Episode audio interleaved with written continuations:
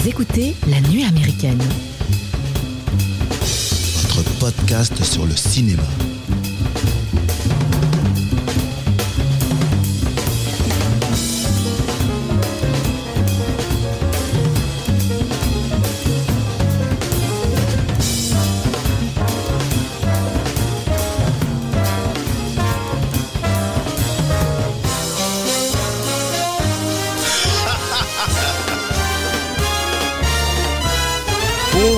Les amis, bienvenue à la table de la nuit américaine, table sur laquelle à la fin de cet épisode, vous viendrez signer en bas à droite un petit bout de papier.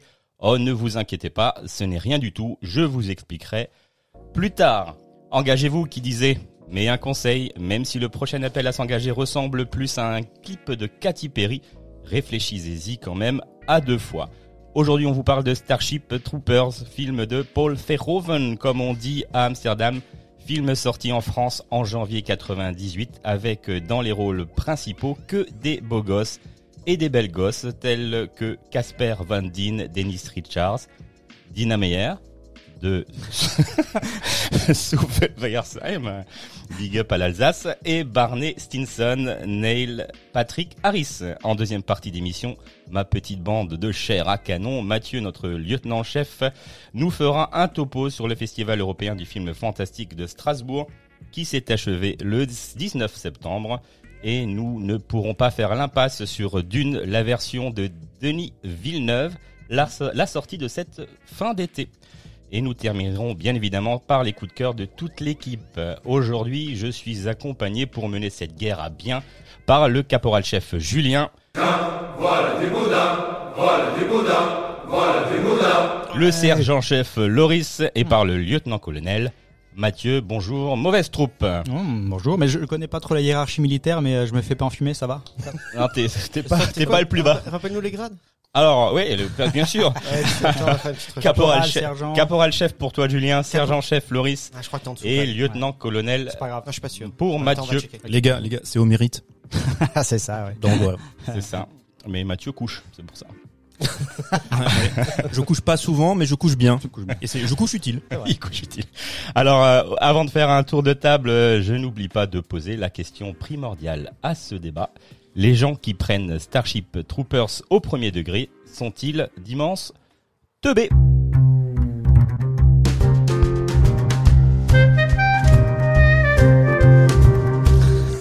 Bon, alors, J'ai la responsabilité de cette question, Oui. mais on expliquera, on expliquera, et on sera un peu plus doux, effectivement, pour, euh, voilà. bon, alors, euh, qu'est-ce que vous avez pensé de ce film?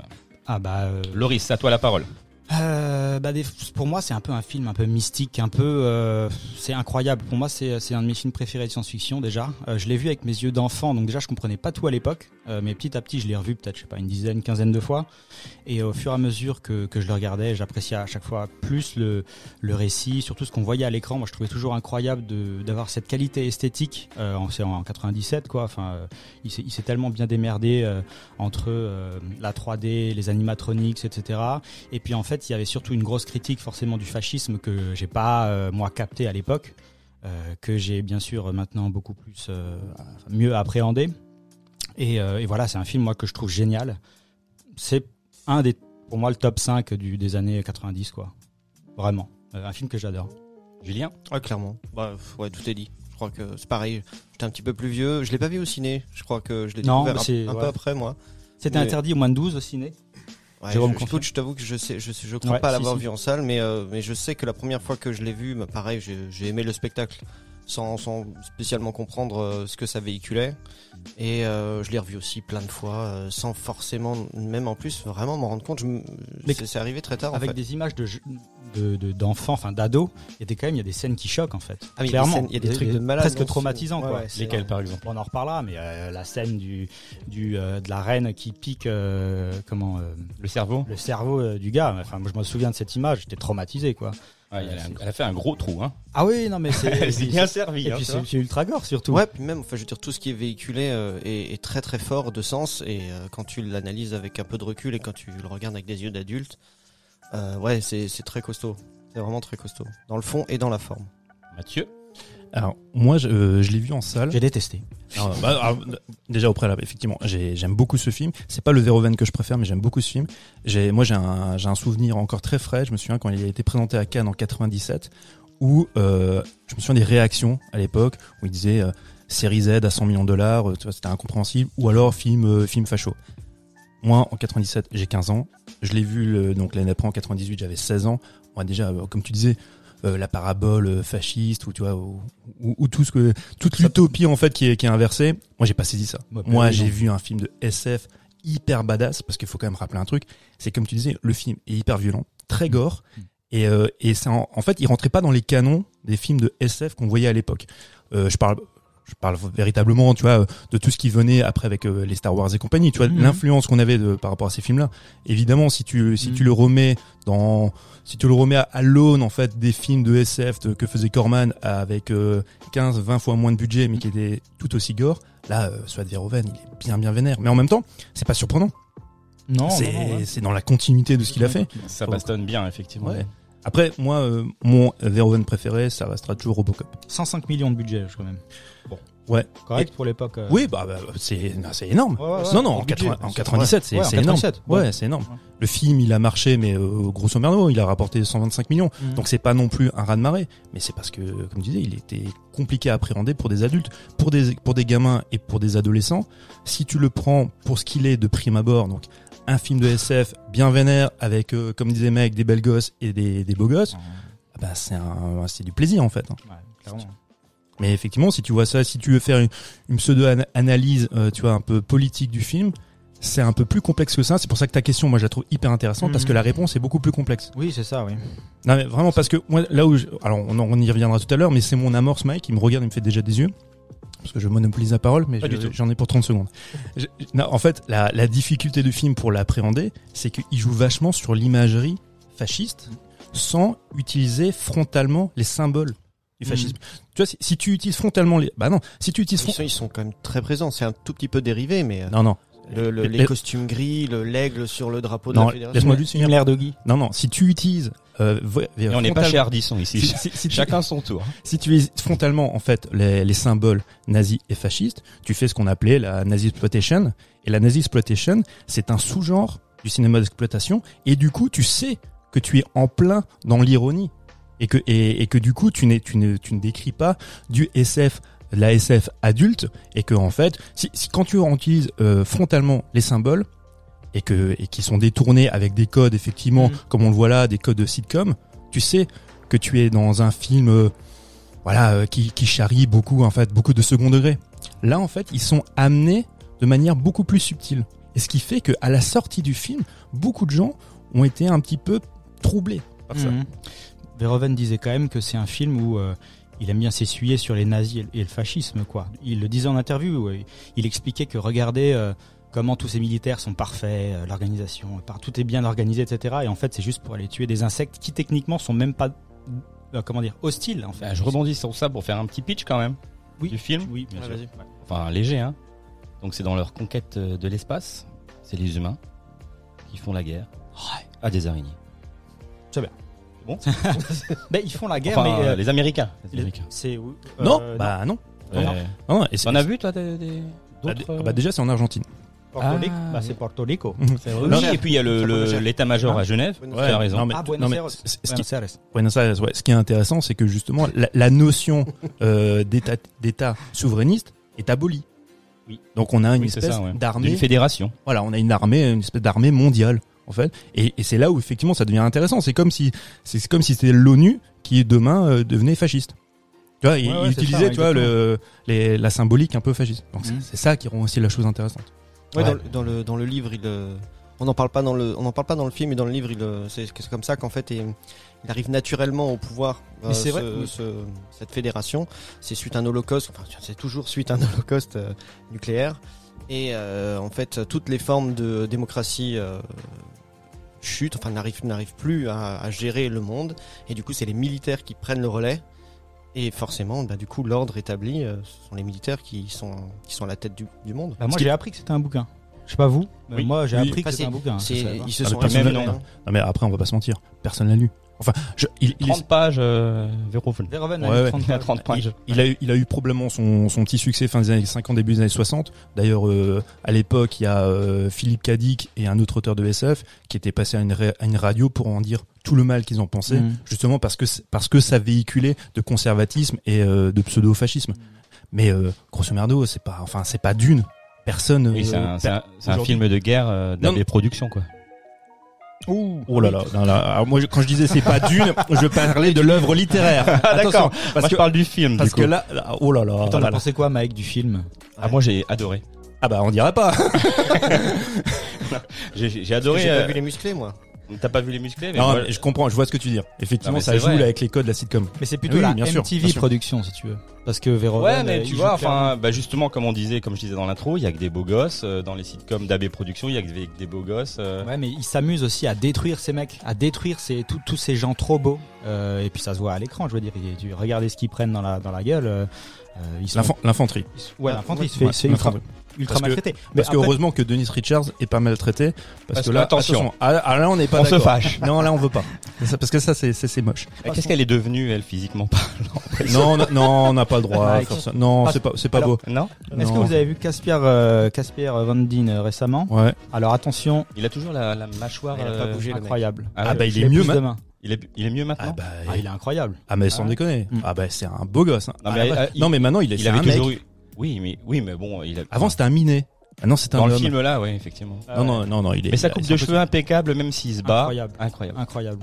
Hein et surtout, euh, il, ré- Ken. eh, mais il réussit c'est ça, c'est ça. Lui c'est Ken et Dennis il est- Richards l'autre, c'est Barbie. Ouais. Mais oui, en plus avec tu sais, le, petit nez en trompette, Ouais. euh, vraiment. Mais il est pas très malin. Il se fait quand même beaucoup, beaucoup manipuler, à la fois par l'armée, à la fois par les, euh, bah, les filles. euh, Et mais- c'est- en fait, c'est surtout ça. Dennis Richards, à mon sens, c'est euh, Oncle Sam. ouais, c'est ça. En, en fait, c'est parce que il joue beaucoup effectivement sur euh, l'appel, parce qu'on n'a pas rappelé une notion qui est hyper importante. Tu deviens citoyen à partir du moment où tu as fait l'armée. Et donc, du coup, tu as le droit de vote. Donc euh, ça, c'est quand même hyper déjà, c'est marqué. l'idéologie euh, extrêmement fasciste de faire des choses comme ça. Le premier cours, la première scène qui ouvre sur la salle de classe, tout ce que dit Ironside, c'est horriblement fasciste. Ah Oui, bah oui. Et, puis les mecs sont là, ah ouais, bien sûr, pas de problème. Ah oui, on oui. s'enseigne en cours. Mais en fait, mais- dans, dans ce film-là, soit t'es civil, soit euh, t'es euh, citoyen. Citoyen ou civil, ouais. Et donc t'as- c'est un- une absence de choix en fait ce film-là. C'est-à-dire que t'as pas, t'as non, pas, t'as le choix pas- de, t'engager. Oui, mais oui, mais donc ils ont pas le choix. C'est soit ils, soit ils, t'as le droit à rien parce que t'es- tu restes civil, à moins que tu sois riche, soit tu t'engages pour ton pays. Et la plupart, euh, Alors, alors, ce qui est intéressant dans le film, c'est que par contre, on nous montre pas euh, l'autre versant, c'est-à-dire les civils qui sont pauvres. qui sont pauvres. Tu vois, on, On voit que les riches. ouais, voilà, on, on voit que les riches et Oui. Si, euh, les parents euh, de Rico. Bah, t'as vu leur riches. baraque Oui, Mais bien sûr. Mais ils sont civils. Ils sont civils. Borico, ça va Mais c'est être ce que je- c'est- mais c'est ce que civil, je viens mais de dire. riche. C'est ce que je viens de dire. C'est-à-dire, ils sont, ils sont, euh, ils sont pas citoyens. Il adhère pas du tout à l'idéologie en C'est plus. c'est ce que je disais en fait. Je- justement, je disais ça. Je disais que on n'a pas vu l'autre versant, c'est-à-dire que les civils qui sont pauvres, on n'a pas vu la pauvreté. Ah ok ok. En fait, donc on a vu effectivement les, les civils qui nous sont présentés et, et ils sont riches. Donc c'est-à-dire ils, ils sont pas, on n'a pas l'impression qu'ils sont sous la coupe d'un d'un gouvernement, d'un État fasciste qui les réduit, tu vois, à une condition pauvre. Non, ou, c'est tu vrai. vois. Donc euh, c'est c'est là où c'est très très surprenant et c'est pour ça qu'il parlait d'utopie aussi. Oui, oui mais c'est Absolument. vrai que- Pardon. Vas-y vas-y. Mais là où tu le vois, c'est à travers les fausses pubs là. Enfin les pubs qui sont. euh, Vicros, euh, tu dis qu'on voit pas ce peuple pauvre, euh, mais en fait tu le tu le méprises à travers ces pubs, si tu veux, à, à travers ces trucs qui te dit, euh, qui t'expliquent, euh, euh, regardez comme c'est bien l'armée, euh, tout ce qu'on peut y faire. euh, c'est un peu prendre les gens pour des pour des benets en fait, avec des, des pubs aussi simples, aussi gore, aussi. Donc ok, euh, donc il y a une pauvreté culturelle et intellectuelle. Ouais, voilà. Oui, voilà, Moi, oui, vois ok, comme ça. oui, oui, mais pas financière. Oui, ok, t'as raison. Ouais. mais c'est un peu euh, un mépris, le mépris du peuple à travers les à travers. Bah, Il y a un mé- le, le mépris de classe en fait, il se fait de manière intellectuelle et culturelle. Voilà. C'est ça. Mais euh, comme aujourd'hui.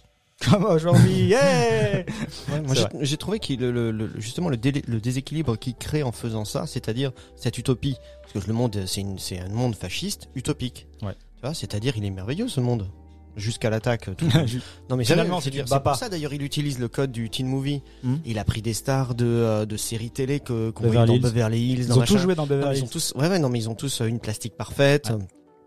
Tous les gamins qui sont là. ils prennent des douches ensemble. Le- Alors Bah, ça, ça, ça, ça, moi, ça, je on en- l'armée ça, direct. ça, hein. Ça, on en parlera. Ah ouais. Ça, on en parlera, c'est hyper intéressant. Douche mixte. Par ces par ces traits-là, ils montrent que euh, J'aurais une gaule cette idéologie fasciste, t'as l'impression qu'en fait elle fonctionne bien, c'est-à-dire qu'on est passé au-delà de la distinction euh, de sexe, c'est-à-dire homme-femme, on s'en fout, tu vois, on a on a un but commun, on n'est plus en train de se reluquer ou machin.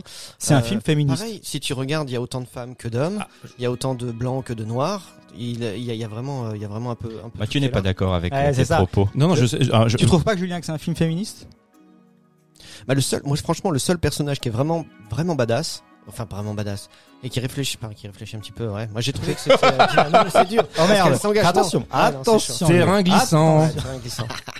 Ah non, mais c'est pas un pas film féministe. Parce que, le- parce que justement, la, la notion de genre est abolie, n'existe pas. Mm. Donc il n'y a pas de notion si c'est un film machiste ou féministe, puisque on, on le voit effectivement Non, non, avec les mais douches qui sont partagées, Bien avec les, les clubs pseudo-football, tu vois, qui- qu'ils ont, les équipes, bah, elles sont mixtes également. Ouais. Euh, les, les, gradés sont, sont aussi des femmes. Enfin, y a, la, la question ne se pose pas parce que c'est aboli, ça n'existe pas. Mais niveler les rôles, ça permet pas de mettre la femme en valeur? De, de- tu, vois, tu vois ce que je veux dire? C'est-à-dire que habituellement, dans, le- dans ce genre de film, à cette époque-là, les femmes n'étaient pas mises en valeur dans les rôles, à part euh, certains, euh, certaines exceptions. Le fait de Ouais, mettre oh, tout le monde au même niveau, Là, alors là, chouchou, tu, on, on- ça va être compliqué parce qu'on va vachement généraliser. Ah bah non, si, bah, si- si on, si on se, non, alors, si on se concentre effectivement sur le sur le cinéma de SF, euh, oui, c'est, euh, enfin, ce, ce film-là est un marqueur parce que effectivement, il y, a, il y a pas, il y a pas de rôle en fait féminin où justement où la notion de de genre est abolie. Moi, j'ai pas le souvenir. Effectivement. Mhm. Après, là où c'est intéressant, c'est que justement quand, quand, on, se- quand on se dit on abolit le sexe, enfin on abolit le genre, et, et on met ça sous couvert que, bah oui, ça se justifie, c'est un régime fasciste. Mhm. Ah bah merde Nous, on est dans une démocratie, mais on voudrait tendre à ça. J'ai, enfin, à mon sens, tu vois, que la question du genre ne se pose pas, qu'il y a une acceptation de tout. Mais eux le font, et du coup c'est une utopie fasciste. Mais c'est justement, Merci. tu vois, c'est là que euh, ce, ce qui, ce que moi, enfin, l'interprétation que j'en ai, c'est que ce qu'il arrive à faire, justement, c'est ça. Comme tu disais que c'était euh, très ambigu, c'est pour ça, on se, en se disant, mais est-ce que t'es vraiment teubé quand tu vois le truc et que t'arrives pas à te dire que c'est une critique? Au final, c'est qu'il en, il en peint une, euh, une- une- un tableau quand même très très propre. C'est ça que je veux dire, c'est que vraiment, finalement, tu te dis, beaucoup de choses fonctionnent. Et il arrive à atteindre euh, cette, cette idéologie, elle atteint des choses qu'on a du mal nous à atteindre en tant Mhm. que euh, démocratie, si on veut. Tu vois, euh, on n'arrive pas à faire ça. On, a toujours cette séparation, on a du mal à accepter tout le monde encore Mhm. maintenant. Et là, on te dit non, mais nous, on y arrive à le faire. Mais justement, bah, ça, c'est le pendant utopie. Ce qu'on te fait croire, justement, tu vois, et, juste, et c'est là qu'on rejoint les spots de pub qui sont complètement barrés, où t'as les enfants qui écrasent les, les insectes en leur disant ouais allez-y et là, la, la femme la maman à côté elle est hystérique Ouais. elle a dit participer à l'effort de guerre enfin c'est horrible l'imagerie que ça que ça quoi ça Ah. L'instit qui les, qui les pousse à écraser les, Ouais. ouais, c'est complètement dingue, fantastique, cette. Mais à côté de ça, justement, on te montre aussi euh, le, le pendant inverse, tu vois, c'est ça. Ils se ça- font massacrer. bah, non, mais regarde, tous ceux qui sont dépositaires de l'autorité. Tu prends Ironside, le premier prof, qui est leur prof, euh, qui doit être une des, une des, euh, Mm. une des matières les plus importantes. Euh, bah, finalement, c'est l'éducation euh, civique, quoi. Mhm. Le gars, il, il lui manque un bout de bras, de base. Ils sont c'est- tous- comme dans un le- mec mutilé. Comme dans tous ces films La apparemment. prof de, ouais. Euh, Dans tous ces films, dans les dans les dans Total films- Recall, il se fait couper les bras aussi. Ouais, Ah il a ouais, toujours ouais. un membre coupé. Ouais. Total- ouais, Faut- Total Recall, On il se perd les deux à la bras. fête ouais. Richter, moi, adoré cette scène. Ouais. Ouais. Et du coup, euh, donc euh, la prof de sciences, qui pareil, elle aussi, elle, Elle est en train aussi, de préparer tous les gamins à justement à détruire le- l'insecte qui est qui est l'ennemi. Mm. eh Ben, elle a tout le visage brûlé, elle Mm. est aveugle parce que tu vois bien qu'elle a été, euh, elle a été brûlée, donc forcément c'est. euh, Enfin, on, peut supposer que c'est du fait euh, de bah, justement de son instruction civique et de son côté citoyenne où elle a dû probablement être blessée. Il y a le type à- à l'accueil? Le gars à l'accueil qui, pareil, qui, qui recrute. Bah lui c'est encore pire parce que oh, il leur dit des trucs horribles. Ils arrivent, ils sont justement les beaux gosses là de Beverly Hills. Il en fait ah de la chair fraîche ou comment il leur dit euh, Ouais, de la la, chair la fraîche. meat for the grinder. Oui, c'est Euh, ça, ouais, c'est de la viande Chair à canon. Chair à canon. Ouais, de la chair à canon quoi. On te dit ça alors que t'es en train de t'enrôler quand même. Tu Mhm. vois et euh, il finit en disant ah l'infanterie mon gars c'est bien c'est l'infanterie il et moi plus. que je suis. Et il lui manque les trois quarts et Ah, c'est génial, éclaté par terre le gars. Putain, Et moi, j'ai été marqué par le fait que justement tout est beau, tout est bien euh, présenté. Par contre, au niveau de la stratégie, c'est ultra ultra pourri quoi.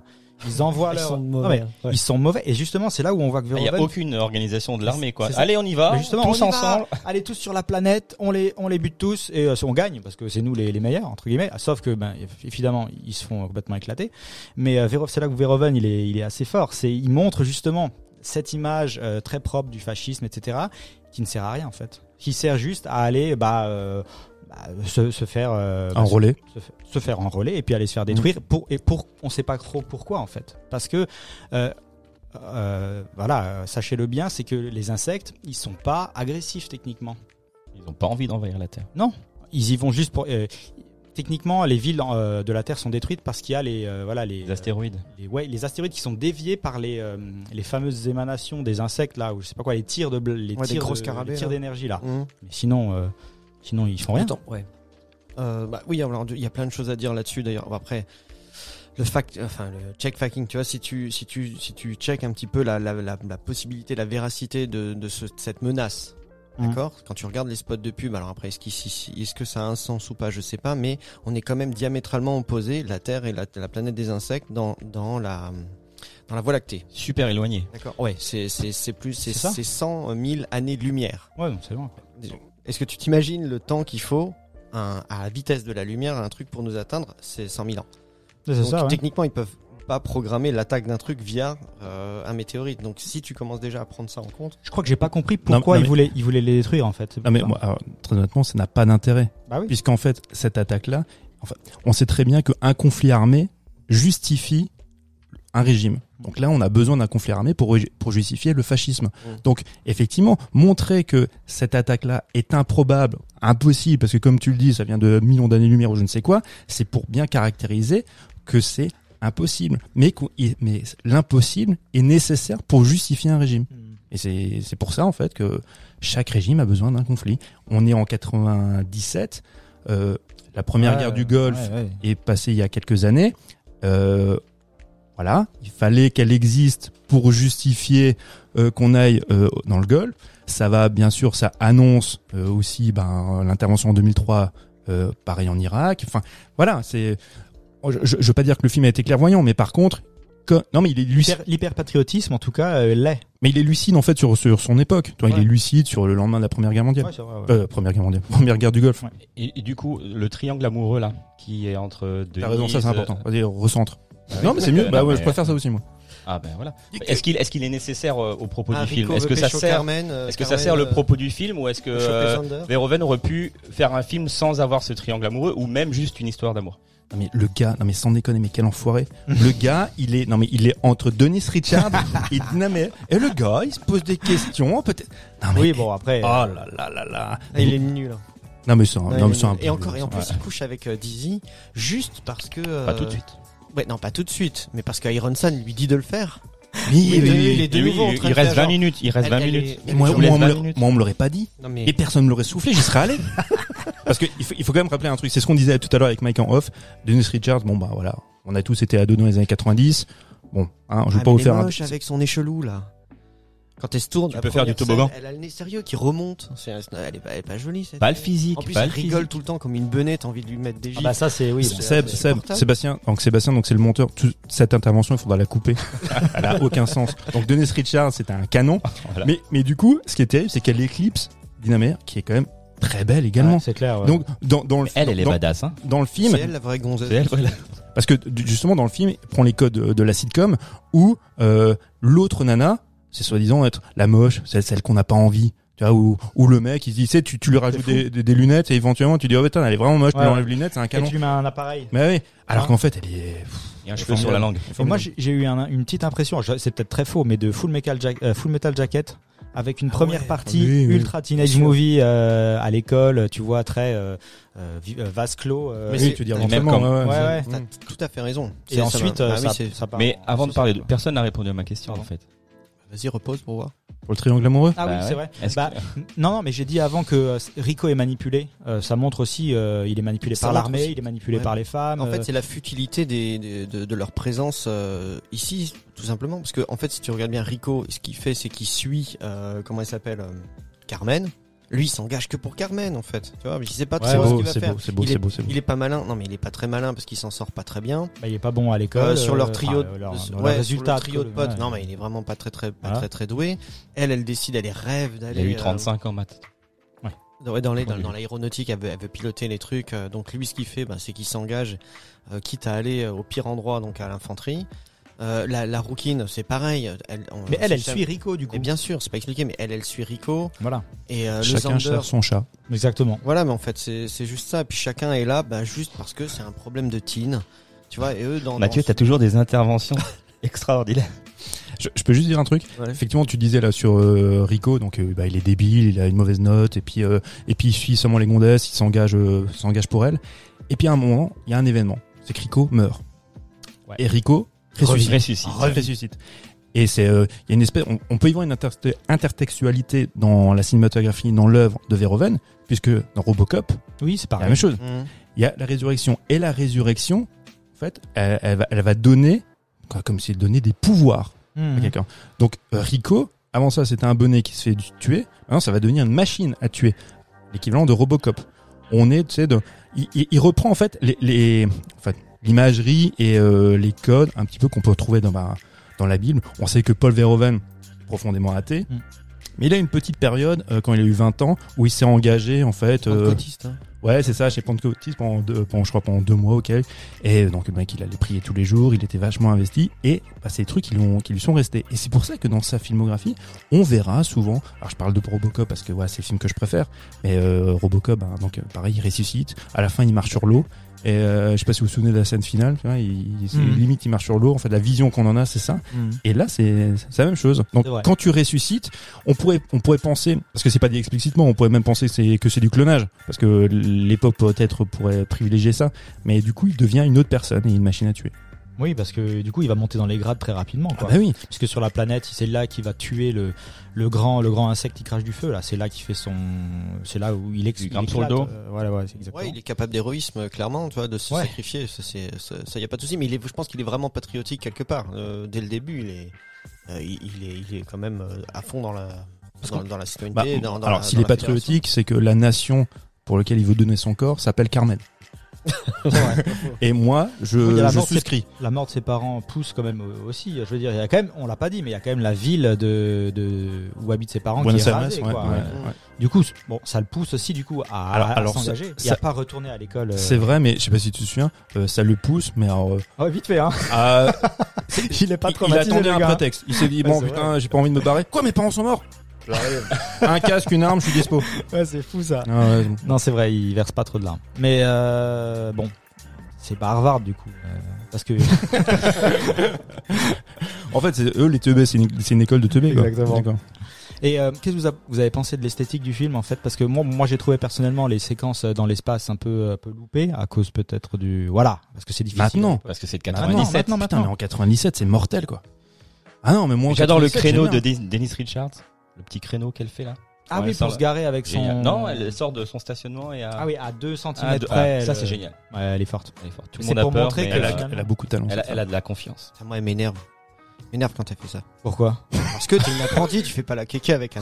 T'as vu la taille du truc, tu vas tout arracher, t'as gagné quoi Bah. Moi, J'y mets des claques. Là où je te rejoins, c'est qu'en plus, elle fait une grosse boulette. Mais grave, c'est. Tu vois, par la suite, elle va faire une grosse sûr. boulette. En plus, elle modifie son truc en faisant ça. la maline et c'est pour ça qu'ils prennent le météorite dans la tronche. C'est ça. Après, elle fait une manœuvre de- d'évitement de justesse. Ils sont tous là. Oh non, mais génial, ce que tu nous as fait, tu nous as évité la mort. Alors que ça Bah, sert si à on rien. avait en fait. continué sur le chemin prévu, euh, elle était pépère. C'est clair. C'est vrai que ça sert à Alors que, rien. et parallèlement à ça, euh, Rico, lui, euh, il a même pas fait véritablement une bêtise. Il a voulu aider l'autre avec les problèmes de casque. Ah Manque de bol, le type se Ouais. prend une balle dans la tête, Eh il ben. meurt, et Rico se fait punir. Euh, Dix il- coups de fouet. quoi dix coups Eh de ben, fouet. Je suis sûr que cette scène. Spielberg l'a vue. Et dans Sol- il faut sauver le soldat Ryan, il s'est dit je vais refaire la même scène sur la sur la plage. Quand Ah, le mec enlève ouais. son casque, il file son casque, il prend une balle. Vous vous souvenez pas de cette scène Si, si, si, si, Si, si, si, si, si. Non, je rigole. Non, il, dis non, qu'il il a- prend une, en fait, non, il, prend une possible. balle qui ricoche. Il enlève genre, son casque, il dit, euh, Wouh Ouais, ouais, il dit, ah, il- putain, j'ai de la chance. et il en prend une deuxième. Non, j'ai pensé à Spielberg. Non, mais il a, alors, en, en bossant un peu sur Spielberg Verhoeven, influencé par Verhoeven C'est possible. non, mais, Tim- non, mais- moi, influencé non, mais beaucoup moi de gens. j'aurais voulu voir la liste de Schindler par Paul Verhoeven. Oh merde, avec euh, Dennis Richards. Schindler, ce serait Dennis Richards. Le, le, le Verhoeven, il a, il a commencé dans, dans, dans la marine, euh, mine de rien, à faire du cinéma. Il a filmé des trucs comme ça et euh, il a fait tout un documentaire pour l'armée hollandaise. Et dedans, il filme des scènes justement d'entraînement où oui, il s'entraîne à balles réelles. euh, Et tu vois, il a fait tous ces trucs-là. Moi, je, je pensais pas qu'on faisait vraiment, vraiment des trucs comme ça, mais en fait, ouais, les mecs, ils les font ramper. C'est chaud, un hein. gars qui ouais, ouais, il est au-dessus, puis ils mitraillent à balles Mhm. réelles, ils font péter des trucs à côté d'eux, tu vois, pour bien les mettre dans l'ambiance et pour bien les conditionner. Et puis- et au final, Ouais. il, il le dit même, il a filmé des trucs comme ça parce que c'est des trucs qui, en fait, il a déjà filmé. Mhm. Il a dit, vous regardez le. Alors il le dit euh, en serrant un peu les lèvres parce que euh, c'est pas un truc qu'on aime avouer en disant bah j'ai repris des trucs que j'ai déjà filmés. Il a dit mais vous prenez le truc que j'ai fait quand j'étais euh, à l'armée euh, euh, Ouais. euh, dans la section euh, cinématographique, ce que j'ai fait pour eux. Il a eu un petit prix d'ailleurs pour ce truc-là et il a dit bah, je- j'ai filmé la même chose. Mais oui, non, mais Non mais, non, mais il, il- non, mais il recycle souvent son propre cinéma. Pour moi, c'est pas un défaut. Hein. Mhm. Euh, Enfin, il C'est une de- marotte. bah, c'est une marotte ou de l'autocitation, mais euh, moi, c'est pas un problème. Je, me- même- je- je trouve que c'est même intéressant parce que ça crée véritablement une œuvre. C'est vrai.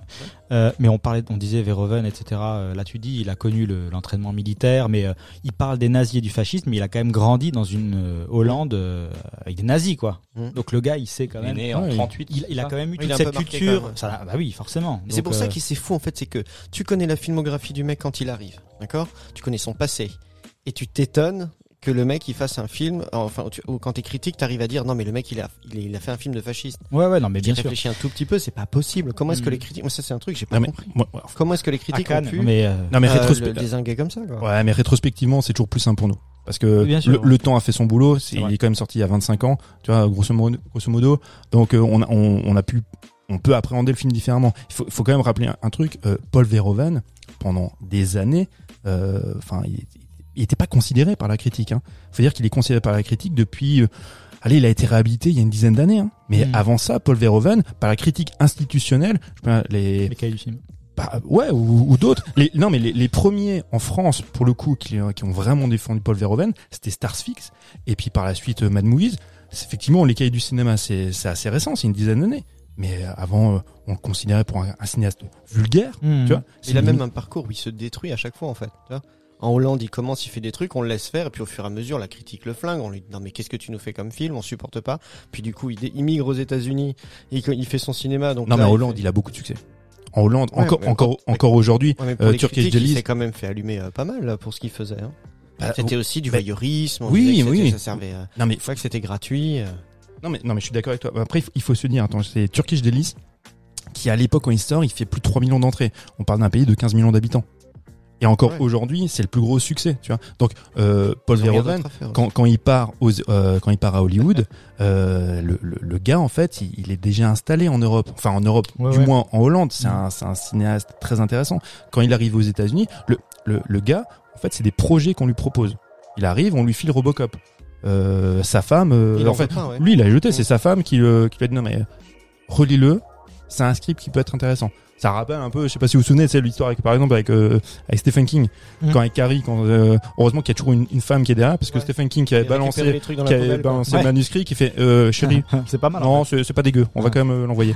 Et là, c'est pareil, tu vois, avec, euh, avec Paul Verhoeven et, et Robocop. Pourquoi tu ris, Mike? Tu veux dire quelque chose? Non, pas du tout. prie, vas-y. Non, non, non. C'est une- ton émission, dis ce que tu veux. J'avais une blague en tête, mais. Ouais, bah, ouais, ouais, d'accord. ouais, bah, il rigole. Ouais, effectivement, ça devait être nul. Une bonne manière de rebondir, c'est de parler de Clancy Brown quand même. Ah, oui. Franchement, euh, au Chanteur top. non, au top cet acteur quand même. Je- il, il joue toujours l'enfoiré de base euh, et il est toujours trop bien à l'écran quoi. Moi, euh, je, je me souvenais vraiment plus trop qu'il était dans le film. Je sais pas pourquoi, je l'avais un peu mis de côté. Et en fait, à chaque fois que je le vois, il est quand même génial en salopard ultime. Euh, et c'est lui en fait le héros euh, techniquement, le héros de la, Ah, bah oui, à la fin, c'est lui le héros. le, tout à fait. le vrai héros. Ouais. C'est lui, sachant que bah, Ouais. Ma, ma, ma grande frustration, c'est qu'il il tenait le rôle principal d'une série qui s'appelle La Caravane de l'étrange, qui était diffusée sur HBO. Donc là, je fais une petite aparté, mais c'est une série qui était formidable et c'était lui le héros. Enfin, c'est lui le personnage principal. Donc c'est quand même rare, tu vois, pour un comédien comme lui, c'est pas un, c'est pas un premier rôle, tu vois. c'est vieux. Et- Alors euh, oui, c'est assez vieux parce que en fait, la, la série a été annulée au profit de Rome. Je sais pas si tu de Oula, la série. 2000, 2001, 2000, Oh, par là, 2000, ouais, 2001. ouais, début des années Un 2000. peu, un peu plus peut-être. Ouais. Et ils ont estimé que euh, les deux séries étaient assez coûteuses, donc ils ont privilégié Rome.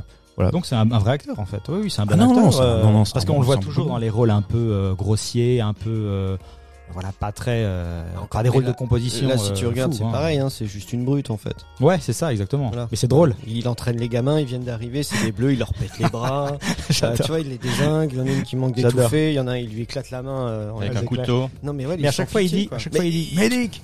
Ouais, mais bon. Non mais sans déconner, quand, quand on se pense dans les années 90, donc on est ado, on voit ça. C'est Mais, génial. non mais c'était hyper jouissif. Steven Seagal Bah, eh, eh bah, tu sais quoi, ouais, c'est Steven Seagal dans l'espace avec un budget de 100 millions de dollars. Exactement. C'est génial. Bah, j'achète, j'en veux deux. bah oui. Parce que quand on a, vous avez vu les suites? Ah non, non, Non, non, je me suis pas euh, infligé ça, non. Alors moi j'ai juste vu le, le 2 parce que c'est Phil Tippett qui le qui l'a réalisé. J'en parlais par la suite. Eh, je fais du hein. teasing parce que je vais en parler de Phil Tippett plus tard dans l'émission. Je sais pourquoi. Tu sais pourquoi? continue. Ouais, c'est pour son film. Ouais, c'est pour son film. Ah, il a mis 20 ans pour le faire, euh, l'ami Phil. Je l'ai vu, c'est. c'est. C'était quoi il- son rôle sur le premier film en fait? Phil Tippett Ouais. Ah c'est bah- le producteur? C'est un producteur? Non, non, Non, il fait de- animatronique et compagnie, ouais. Ah, c'est lui, ok, d'accord. Il a bossé sur. euh, Star Wars. Il a bossé sur tout. C'est Ouais, lui qui a c'est dans Robocop pareil. Ce- ce- alors, on parle souvent de génie au cinéma. Il n'y a pas plus galvaudé que génie euh, comme terme. En l'occurrence, Phil Tippett c'en est un. Ah Vraiment. ouais, vraiment. ouais, ouais, ouais. Ah, dans Pour son Mathieu, domaine, il y a un génie à chaque C'est le émission. Roger Dickens de la- c'est- l'animatronics, quoi. Oui, bah oui, oui, si tu veux. Ouais, ouais, ouais. Si on parle mais mais poste. non mais dans, dans dans son rôle en tant que ouais que créateur euh, visuel il est ce mec là est exceptionnel. Alors effectivement euh, Starship Troopers 2 bon bah ça pue du fion. Mais euh, le, le pauvre c'est pas ce qu'il voulait faire. Lui on lui a en fait il voulait faire un film à 5 millions. Il voulait faire un, un film à petit budget où il peut se faire plaisir il fait des animatroniques il fait machin. Les gars il fait écoute bonhomme nous on a un truc à te proposer. On va te filer un peu plus quasiment 10 millions et tu me fais Starship Tro- Troopers 2 Bon, ils abusent. bah ouais, sauf que t'imagines, ça fait quand même euh, 10 fois moins de budget. c'est vénère. bah ouais, et puis euh, franchement, franchement, c'est c'est c'est triste à voir. Le pitch, c'est quoi? Tu, tu sais dire? Oh non, c'est- en plus c'est quasiment tourné en huis clos. C'est non, franchement, c'est nul. C'est non, c'est vraiment pas terrible. Et puis euh, t'as l'impression que leurs armes, c'est des jouets. Enfin, non, c'est c'est très très triste. Vraiment très Et triste. du coup, on parle d'animatronics, mais ils sont imp- impeccables dans le film. Hein. Euh, la scène où euh, ils découpent les, euh, les insectes, déjà, euh, ah, ça, c'est- c'est Ah, déjà ça, ça pose le ton en fait du truc. Et ça vieillit J'aurais super bien. adoré super couper bien. ça. J'aurais adoré couper ça. Ouais, tu voulais, t'aurais voulu le faire. Ah ouais, en sciences, en sciences physiques. là. Non mais t'as pas l'odeur avec, mais euh, je crois que ça Ah, être franchement badass. Ah Je ouais, me serais fait Eh plaisir. ben non mais eh, je sais quoi, Jules, et je pensais exactement la même chose que toi. Moi, c'est pas tant de découper les c'est bestioles. l'odeur. Ouais. Putain, c'est l'odeur. Bah, elle gerbe le truc d'ailleurs. Ah bah oui, même quand Et elle même, vomit- même en gerbant. elle vomit bien. Ouais, elle aime bien. Non hein. mais c'est vrai, elle, Ouais. elle, elle vomit gracieux. non c'est vrai. Clair. Regarde bien la scène et tu vois à quel point euh, Casper Van Dien, il en fait, il est mort de rire parce que, bah, juste pour la sur la scène, il rigole quoi. Et il, et il fait, euh, il joue avec le truc, tu vois, devant son nez comme ça, et il a du mal à se retenir de, de rire Mm. parce qu'il sait, il sait forcément ce qui va arriver quoi. Mhm. Mais euh, ouais, je veux Ça- dire même en biologie, nous on nous a interdit maintenant de faire des trucs comme ça. Je sais pas que- qu'est-ce que vous vous avez fait, mais nous à l'époque on avait fait deux trois trucs. euh, moi je sais que la génération d'avant moi, la génération de notre grand frère, ils ont découpé euh, un œil de bœuf. Je crois que c'était un truc Ah comme ouais, ça nous on qu'ils découpait des souris. Hein. Ouais, t'as- ah ouais, fais ça toi des grenouilles. non? Ah non. Ah, grenouille, souris, ouais. Bien sûr. Ah souris non ça on nous avait Ah bon ah ouais, Ah, ouais, mais ils nous avait dit stop quoi. Nous on a fait Ah, c'était grenouille alors ouais. je confonds peut-être. Tout à fait souris, t'es plus jeune Tu confonds les souris Ouais, et les grenouilles. Non, mais je me souviens Ah, plus. euh, j'ai toi, coupé, hein. j'ai coupé d'un truc, un truc, bref. Ah toi t'as un truc à couper, tu Enfin, coupes. bon, je me suis juste dit ouais, c'est berserk quoi. Moi je, moi, je veux plus faire des trucs comme ça quoi. Ouais, mais du coup, dans le film, ça, euh, moi je trouve que ça pose bien le l'ambiance quoi déjà. T'as les mains, t'as les mains dans les aliens, euh, et ça j'adore. C'est du niveau. et En même temps, ça vieillit pas comme tu l'as dit. mais- C'est niveau Jurassic Park, tu vois. euh, Exactement. Ah, c'est le même gars. ouais. Bah c'est Phil Tippett bah aussi voilà, qui est sur le non, coup. impeccable. Non, franchement. et, et, et, et tu as tout à fait raison, ça vieillit vachement bien. Parce que, donc, il y a un mélange d'animatronique et puis aussi de, d'effets euh, de, de VFX. Mais tout ça se marie trop c'est bien. ILM aussi derrière. Ouais, ça On y est, avait oui, déjà oui. parlé, Oui. mais bon, c'est Bah, t'as la pointe. ça. George Lucas, Mm. évidemment. Non, Georges Lucas, arrêtez les gars. Non, mais c'est vrai. En tout cas, il y, a- il y a aussi cette façon de, de, de c'est pas tant que de, de faire, si tu veux, de l'animatronique, c'est de faire aussi des effets spéciaux. Mais c'est, c'est de, de les, de, de bien les, euh, les marier dans l'image et de, de réussir à faire ce truc-là. Tu vois ce que je veux dire? Et la façon, c'est, là qu'ils sont très intelligents ces gens-là, c'est qu'ils savent comment le mettre dans le film. Et, euh, et, et c'est vrai, ils arrivent à faire illusion et ça, se- ouais, 15 ans, 20 ans après, tu. Impeccable. T'as raison parce qu'on a on n'a pas parlé de la mise en scène de de Paul Verhoeven qui moi c'est une mise en scène qui m'intrigue parce que c'est une mise en scène au final qui est que je ne vois pas Mhm. et, et Mhm. ce qui et ce qui la rend hyper efficace parce que très souvent il y a il y a des cinéastes on on connaît c'est le Mhm. le comme on disait c'est quand chaque fois qu'on parle d'un auteur on voit des tics de mise en scène chez lui je je, je ne la vois pas elle, c'est tellement fluide C'est vrai. Ouais. et puis en même temps, c'est c'est toujours bien monté. Enfin, que il y a des, si il y a des tics. Alors il y a des tics plutôt, on va dire, euh, euh, dans, dans les sujets, dans les dans les thématiques, même si ce sont pas des scénarios qu'il a écrits lui-même qu'on dans le rythme. Dans le rythme. Ouais, mais euh, sa mise en scène, je, je la Ouais, trouve toujours bah, classe, quoi, parce que c'est tellement classe que tu tu l'aperçois pas. Mhm. Et, euh, et il il impose effectivement un rythme. Non, non, je, je suis impressionné moi, par ce monsieur. Moi, ce qui m'a fasciné aussi, c'est euh, l'évolution du, du rôle de, euh, de Dougie Himmler. Il l'appelait comme ça sur sur. Dougie Dougie. bah oui, Ah oui, avec, ses, euh, avec sa, avec sa, justement, ouais, sa ouais. grosse veste, enfin sa grande veste en Sky. l'évolution du personnage est assez drôle. c'est qu'à un moment donné, Carl, il disparaît. Donc, Ouais. euh, Carl pour Neil, Neil euh, Patrick Harris, donc Barney, qui est déjà Barney. Je sais pas si tu remarques au début du film, il veut pécho partout. Ouais, bien sûr. ouais. Il, il essaye de. de L'évolution est drôle de les voir étudiants et de voir un peu. Et il disparaît euh, étudiant et il revient et effectivement c'est euh, c'est euh, Karl le nazi. Tu vois Oui, c'est ça. Oui, parce bah, qu'il ouais, arrive ouais. dans son Dougie, noir, dans son machin, enfin voilà toute l'iconographie euh, nazie dont on parlait tout à l'heure. Euh, c'est exactement ça. Ils lui ont fait en plus des cernes, tu vois, il a plus du tout le, le même ton. Bon, en même temps, tu le sens parce que c'est assez, drôle. euh, Il dit, je sais plus, ah, j'ai les- j'ai les scores pour partir euh, dans la division euh, dont j'ai oublié le nom, un truc. Ouais, de Et- recherche et développement, Voilà, je crois. il le regarde et en mode ah ouais toi tu vas être là-bas c'est que les meilleurs déjà qui y vont ou ceux Ouais. qui ont des capacités en tout cas voilà, intellectuelles et tu sens qu'il y a un truc genre euh, il le regarde et puis ils sentent qu'il va y avoir un shift quoi en gros euh, il va partir et euh, il va revenir ça va être euh, les, les têtes pensantes Bah, il lui dit, le, le gars lui dit, je vais devoir vous saluer la prochaine fois qu'on se verra. Ouais, quoi. voilà, mais tu sens que il va y avoir une sacrée évolution Mm. euh, dans, dans, son, dans ses grades, quoi. Mm. Et c'est assez drôle comme il, après il arrive sur le, sur, sur, le- sur le champ de bataille, après qu'ils aient tous, ils aient déblayé le passage pour lui, et il arrive Ah, tout à la fin, tu tout à veux la dire fin, ouais, ouais. Non, mais même cette scène où il revient et où il y a justement, bah, je crois que c'est euh, juste après le, bah, je veux pas spoil trop non plus, enfin en même temps, Ah, un si, film si, de si, 80, tu on s'en fout. ouais. C'est après la mort de Dizzy, je crois. Mm. Ils viennent de, de balancer le, le, le cercueil dans l'espace. Et justement, comme tu disais, euh, donc euh, Rico est devenu totalement différent. Déjà, il est indifférent à Carmen. Tu sens qu'il a ses charmes n'ont plus vraiment d'effet sur lui. À ce moment-là, Enfin, lui, il est devenu une machine de guerre et je suis là pour me battre. Euh, elle, donc, elle est déjà un petit peu au-dessus. Hein. Elle a les mains propres. Elle, elle est, elle est, elle est dans l'aéronautique. Et euh, Karl arrive et il leur dit un truc du genre euh, que c'est de la chair à canon et que lui il doit décider tous les jours combien de gens il va Oui. envoyer mourir pour des stratégies, pour des machins, pour des trucs comme ça. Effectivement, il le détache complètement, mais ça encore, c'est encore un message où on montre que euh, bah, les gens qui sont les qui veulent devenir citoyens, la population, c'est juste euh, bah, c'est des gens qu'on Ouais. utilise et qu'on manipule Exactement. à souhait quoi. Ouais, ouais. La- la- L'entrée en scène de Karl, euh, c'est vachement inspiré par, euh, par une cinéaste qui a inspiré beaucoup d'autres d'autres artistes, qui est Leni Riefenstahl. Mhm. Donc pour rappel, qui est cette dame? Donc c'était la dame qui faisait des films pour la propagande nazie, Mhm. dont le film le plus connu est Le Triomphe de la volonté, où tu vois donc la parade euh, des nazis devant Hitler. Et quand Karl apparaît, effectivement, c'est les mêmes apparitions que on a vu par exemple quand Darth Vader apparaît, tu vois, ces Ah. entrées en scène là. Mhm. Voilà, c'est avec les marches impériales. Et, c'est- et si vous n'avez pas vu de film de Leni Riefenstahl, surtout sa propagande nazie, je ne vous y invite pas. C'est pas nécessaire. mais par ouais. contre, vous pouvez le, vous l'avez tous vu. Vous avez tous vu son, en fait, un clin d'œil qui est extrêmement marquant. C'est Le Roi Lion en 1994 où on voit Scar qui est sur le, Ah, avec Ouais. les hyènes Ouais. qui défilent, quoi. avec les hyènes qui défilent au pas de doigt. Ouais, ouais, ok. Et ben ça, c'est plus oui. qu'une référence. C'est c'est calqué sur euh, les la- plans sont les mêmes. ah bah oui, c'est calqué sur le triomphe de la volonté de Riefenstahl. Et, euh, et là, toute apparition d'un d'un méchant, un antagoniste qui représente un régime fasciste fascisant, bah c'est toujours la même mise en scène. Et donc, on parle d'un film qui, est, qui a été réalisé en 35. Mhm. Donc, on en pense qu'on veut. On n'est pas là pour dire que c'est bien. Non, le mec, il... bah si, on dit que c'est mal le nazisme, Non, mais évidemment. plus Mais pour te dire que en fait la, la, la touche, la patte de cette de cette réalisatrice influence encore aujourd'hui euh, une, certaine mise en scène. Mhm. Ouais, c'est vrai que maintenant que tu le dis, euh, quand ils, en fait, à chaque fois qu'apparaissent ces humains là, bah, ce sont des antagonistes en fait. Même ils me font peur à chaque fois qu'ils arrivent. Mhm. Ah bah Tu ouais, vois, ouais, ils ils sont sont dangereux.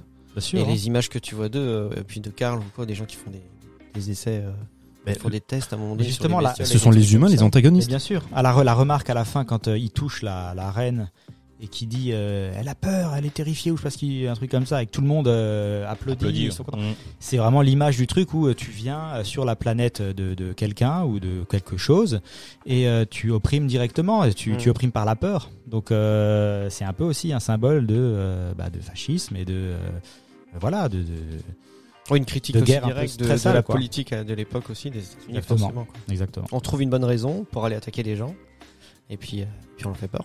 exactement. Est-ce que les gens La domination qui par la peur. prennent Starship Trooper au premier degré sont-ils des teubés du coup? Non. En 97, non. Aujourd'hui, oui. Deux fois, trois fois, oui. Et en 97, je, je maintiens ce que je disais tout à l'heure. Euh, ils n'avaient pas le recul que nous on a. C'est vrai. Mais Ouais. aujourd'hui, si tu prends Starship Trooper, putain, en premier degré, tu dis c'est un film fasciste.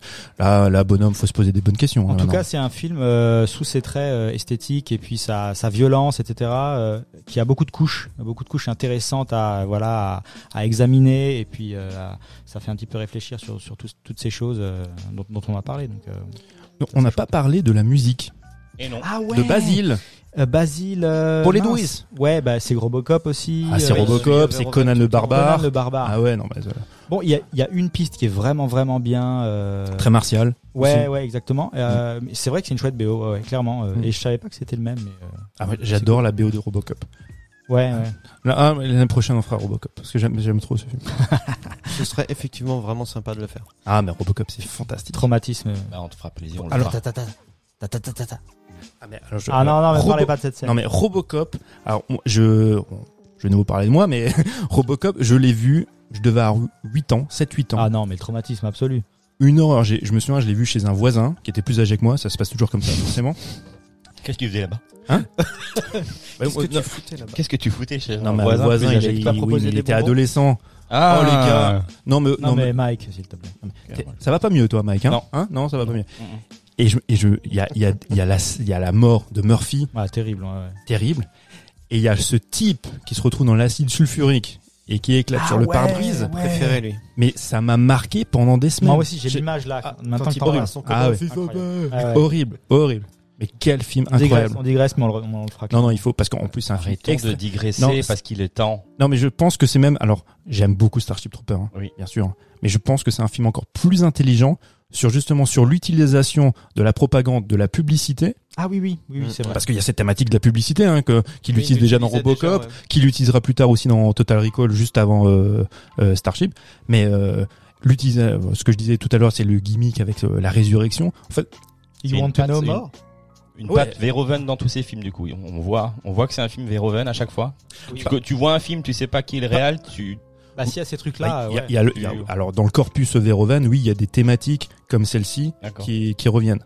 Mais De là à le voir au premier coup d'œil, euh, faut... Non, Ah, mais, mais le non, truc des mais non, pubs, euh, non, tu non. vois le film, tu fais ah mais ça c'est Véron. Ouais, non, mais ça Non, peut te non. mettre la puce à l'oreille, tu vois. Non, non, mais Plutôt. non, mais non, attends, on fait de la masturbation intellectuelle, hein, là, on faisait un peu les malins. Comment ça, évidemment de quoi que tu non, parles évidemment que non. De quoi tu parles? Il est temps, messieurs, de passer aux actualités et nous allons traiter le film Dune.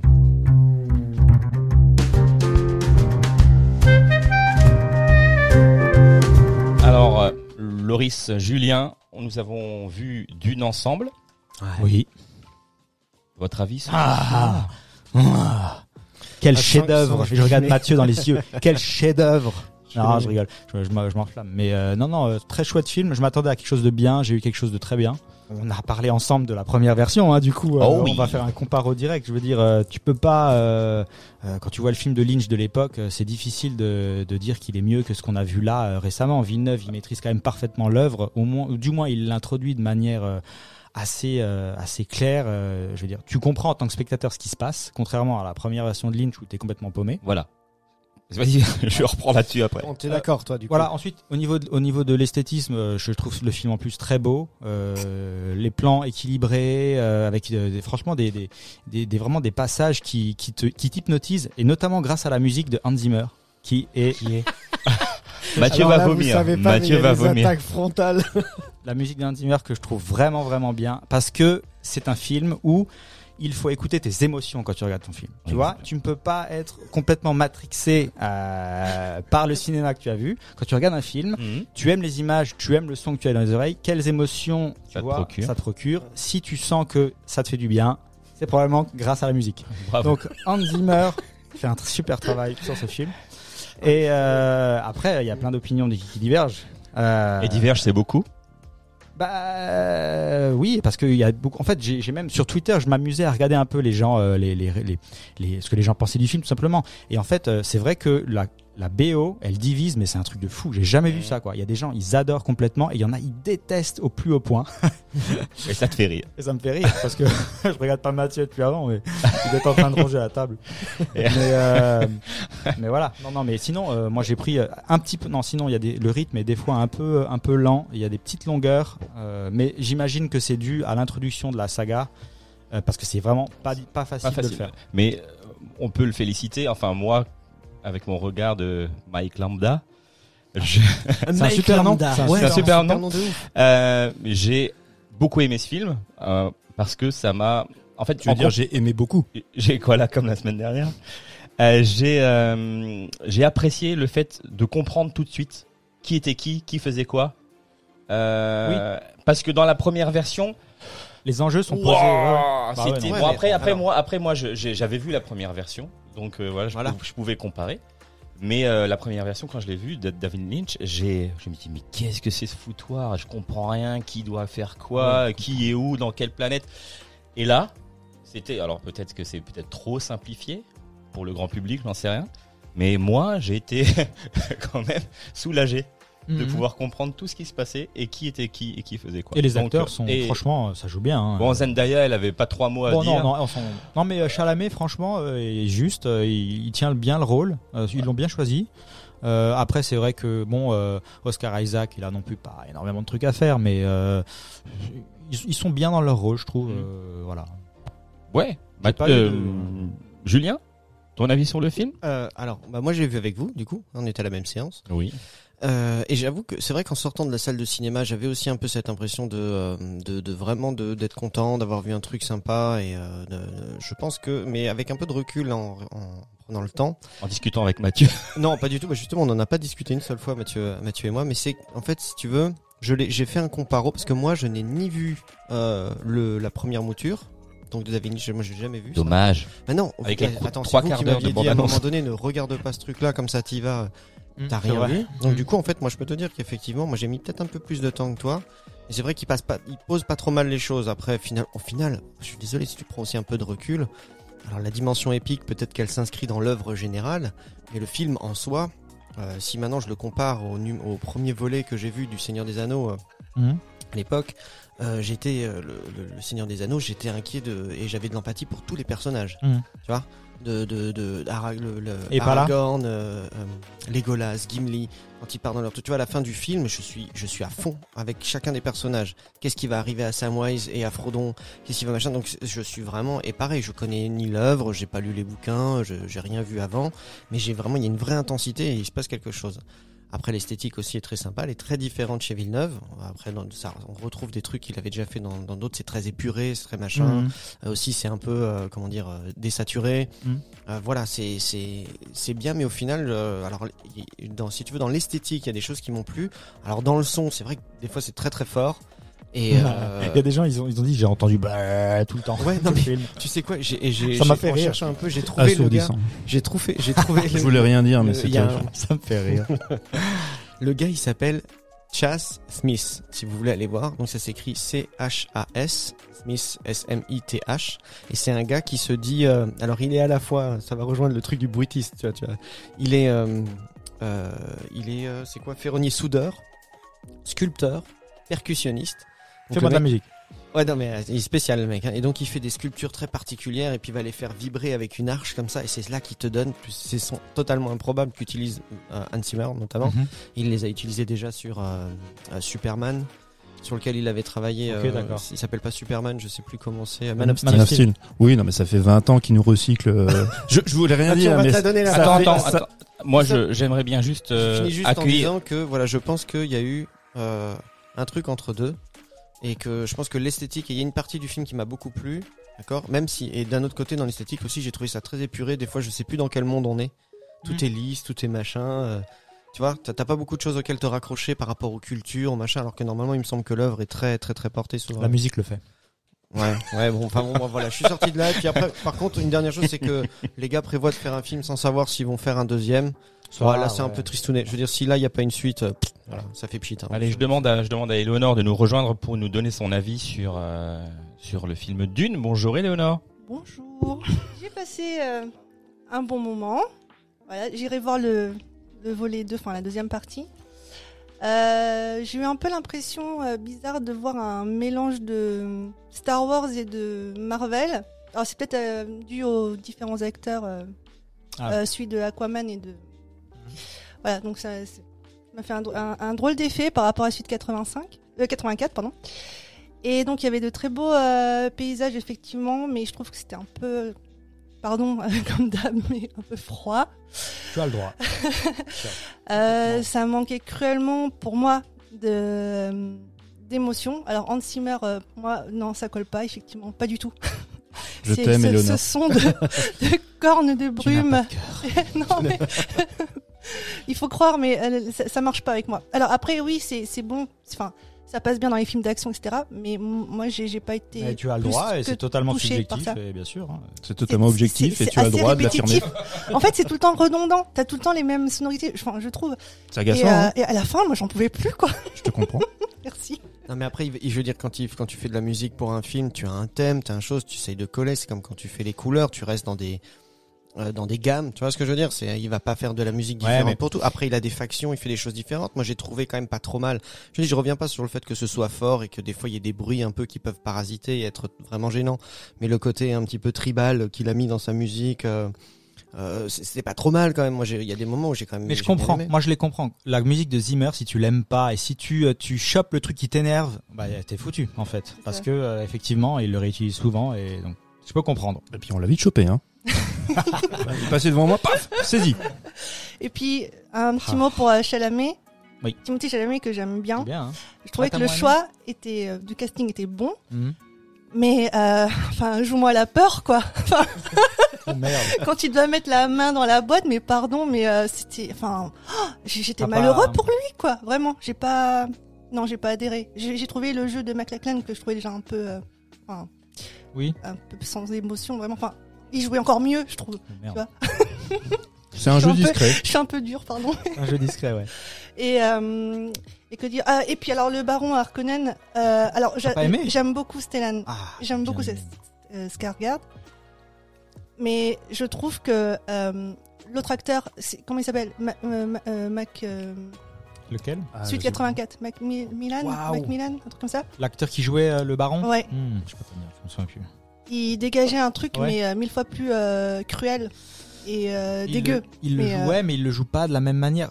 Normalement, bah tu sais, ça va, ça va. Normalement, ça s'excite beaucoup dans la deuxième partie, en fait. Oui, C'est pour ça que j'ai hâte de Moi, voir ce le que j'ai bien aimé, c'est que le baron soit toujours un peu caché, un peu, euh, euh, qui reste un peu dans les zones d'ombre et que tu l'entends juste un peu euh, parler dans son coin et que tu vois, ça dégage un peu un, un côté très énigmatique au personnage. Énigmatique, ouais. J'ai bien aimé. Mais moins, moins, moins cruel. Il y, a- il y a moins ce côté organique, tu vois. Et puis quand il s'élève, Ouais. quand, quand il vole, Ouais. il ressemble à une sirène.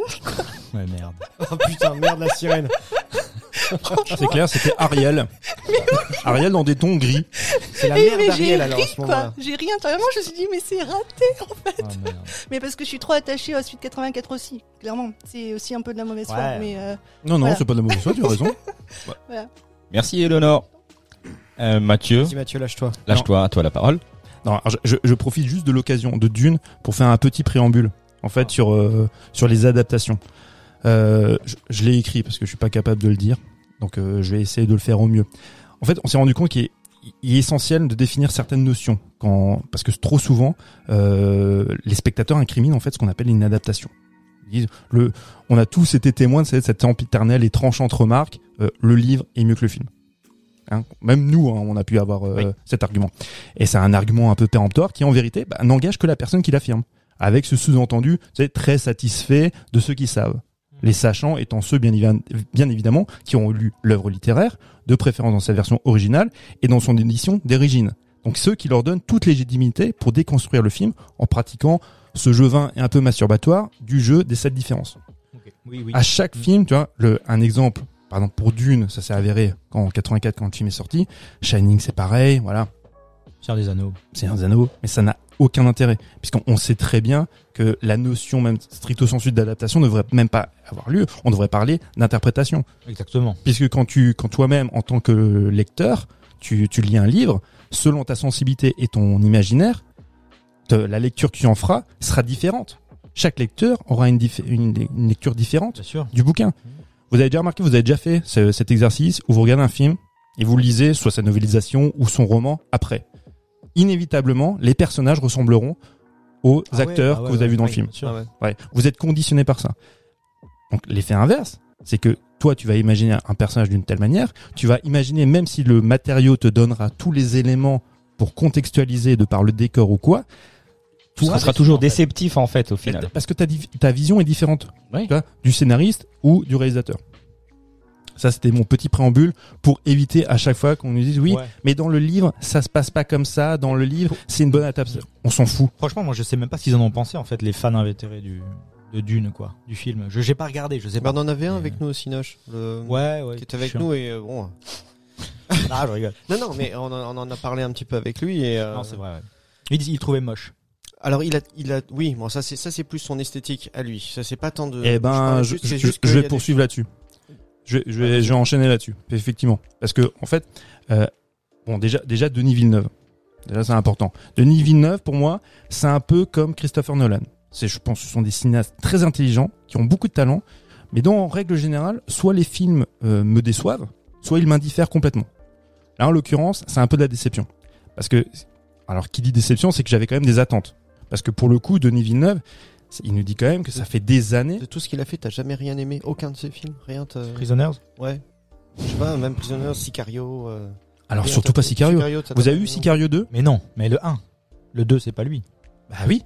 Eh oui, et c'est un très bon film. C'est Sicario 2, c'est réalisé par Solima Ah, et c'est un très bon film parce que là, en l'occurrence, Ah, des scènes d'action, c'est là où je me suis rendu compte qu'en fait, bah Villeneuve, c'est pas tourné des films des Et scènes d'action. Prisoners, du coup? Non, bah euh, Prisoners, non, je vais pas me taper toute la filmographie de Villeneuve- mais euh, Prisoners, non. C'est très, très honnêtement, tu en, tu enlèves l'interprétation euh, de Hugh Jackman ou de Jack Gyllenhaal, qui sont vraiment, euh, tu vois, à l'os, c'est vraiment très, voilà, très rentré. Et puis euh, non, non, c'est pas. Tu vois, putain, tu vois Seven, après tu vois ça. Enfin, tu vois, tu vois, la- tu vois la différence. Hein. Enfin, je suis- je suis désolé. Moi, je, je- ok, il a, il a du talent. C'est un mec, il sait poser un cadre et tout, il y a pas de souci. Mais euh, Moi aussi, je sais poser un cadre. Ouais, je sais plus quoi dire. Mais non, Qu'est-ce que t'as c'est- pas aimé dans l'image, en fait, dans, dans l'esthé- dans l'esthétique du film? Bah, c'est effectivement c'est C'est très froid, c'est c'est moche. La la non mais la palette chromatique, elle est quand même extrêmement pauvre. Alors, je, je vais commencer quand même d'abord par ce qui m'a plu. Donc soyez attentifs parce que ça va aller super vite. Les sièges de la salle de cinéma. Non non, en fait en fait ce qui est super intéressant, ce sont les décors. Le, le gigantisme des décors et Le euh, désert du Wadi Rum en Jordanie. Très non, non, pardon, non, mais J'y étais, c'est magnifique. Merci.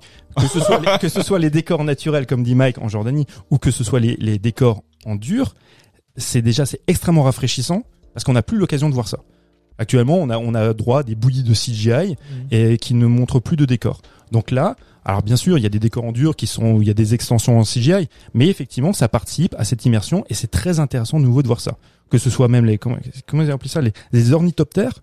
Bah, Ah ouais, ouais, ouais, ouais. Ouais, c'est une espèce Mm. d'hélicoptère. Ouais. Bah, c'est- très beau et c'est très impressionnant. Mm. Donc voilà, ça, ça me plaît. Euh, le sable est bien filmé.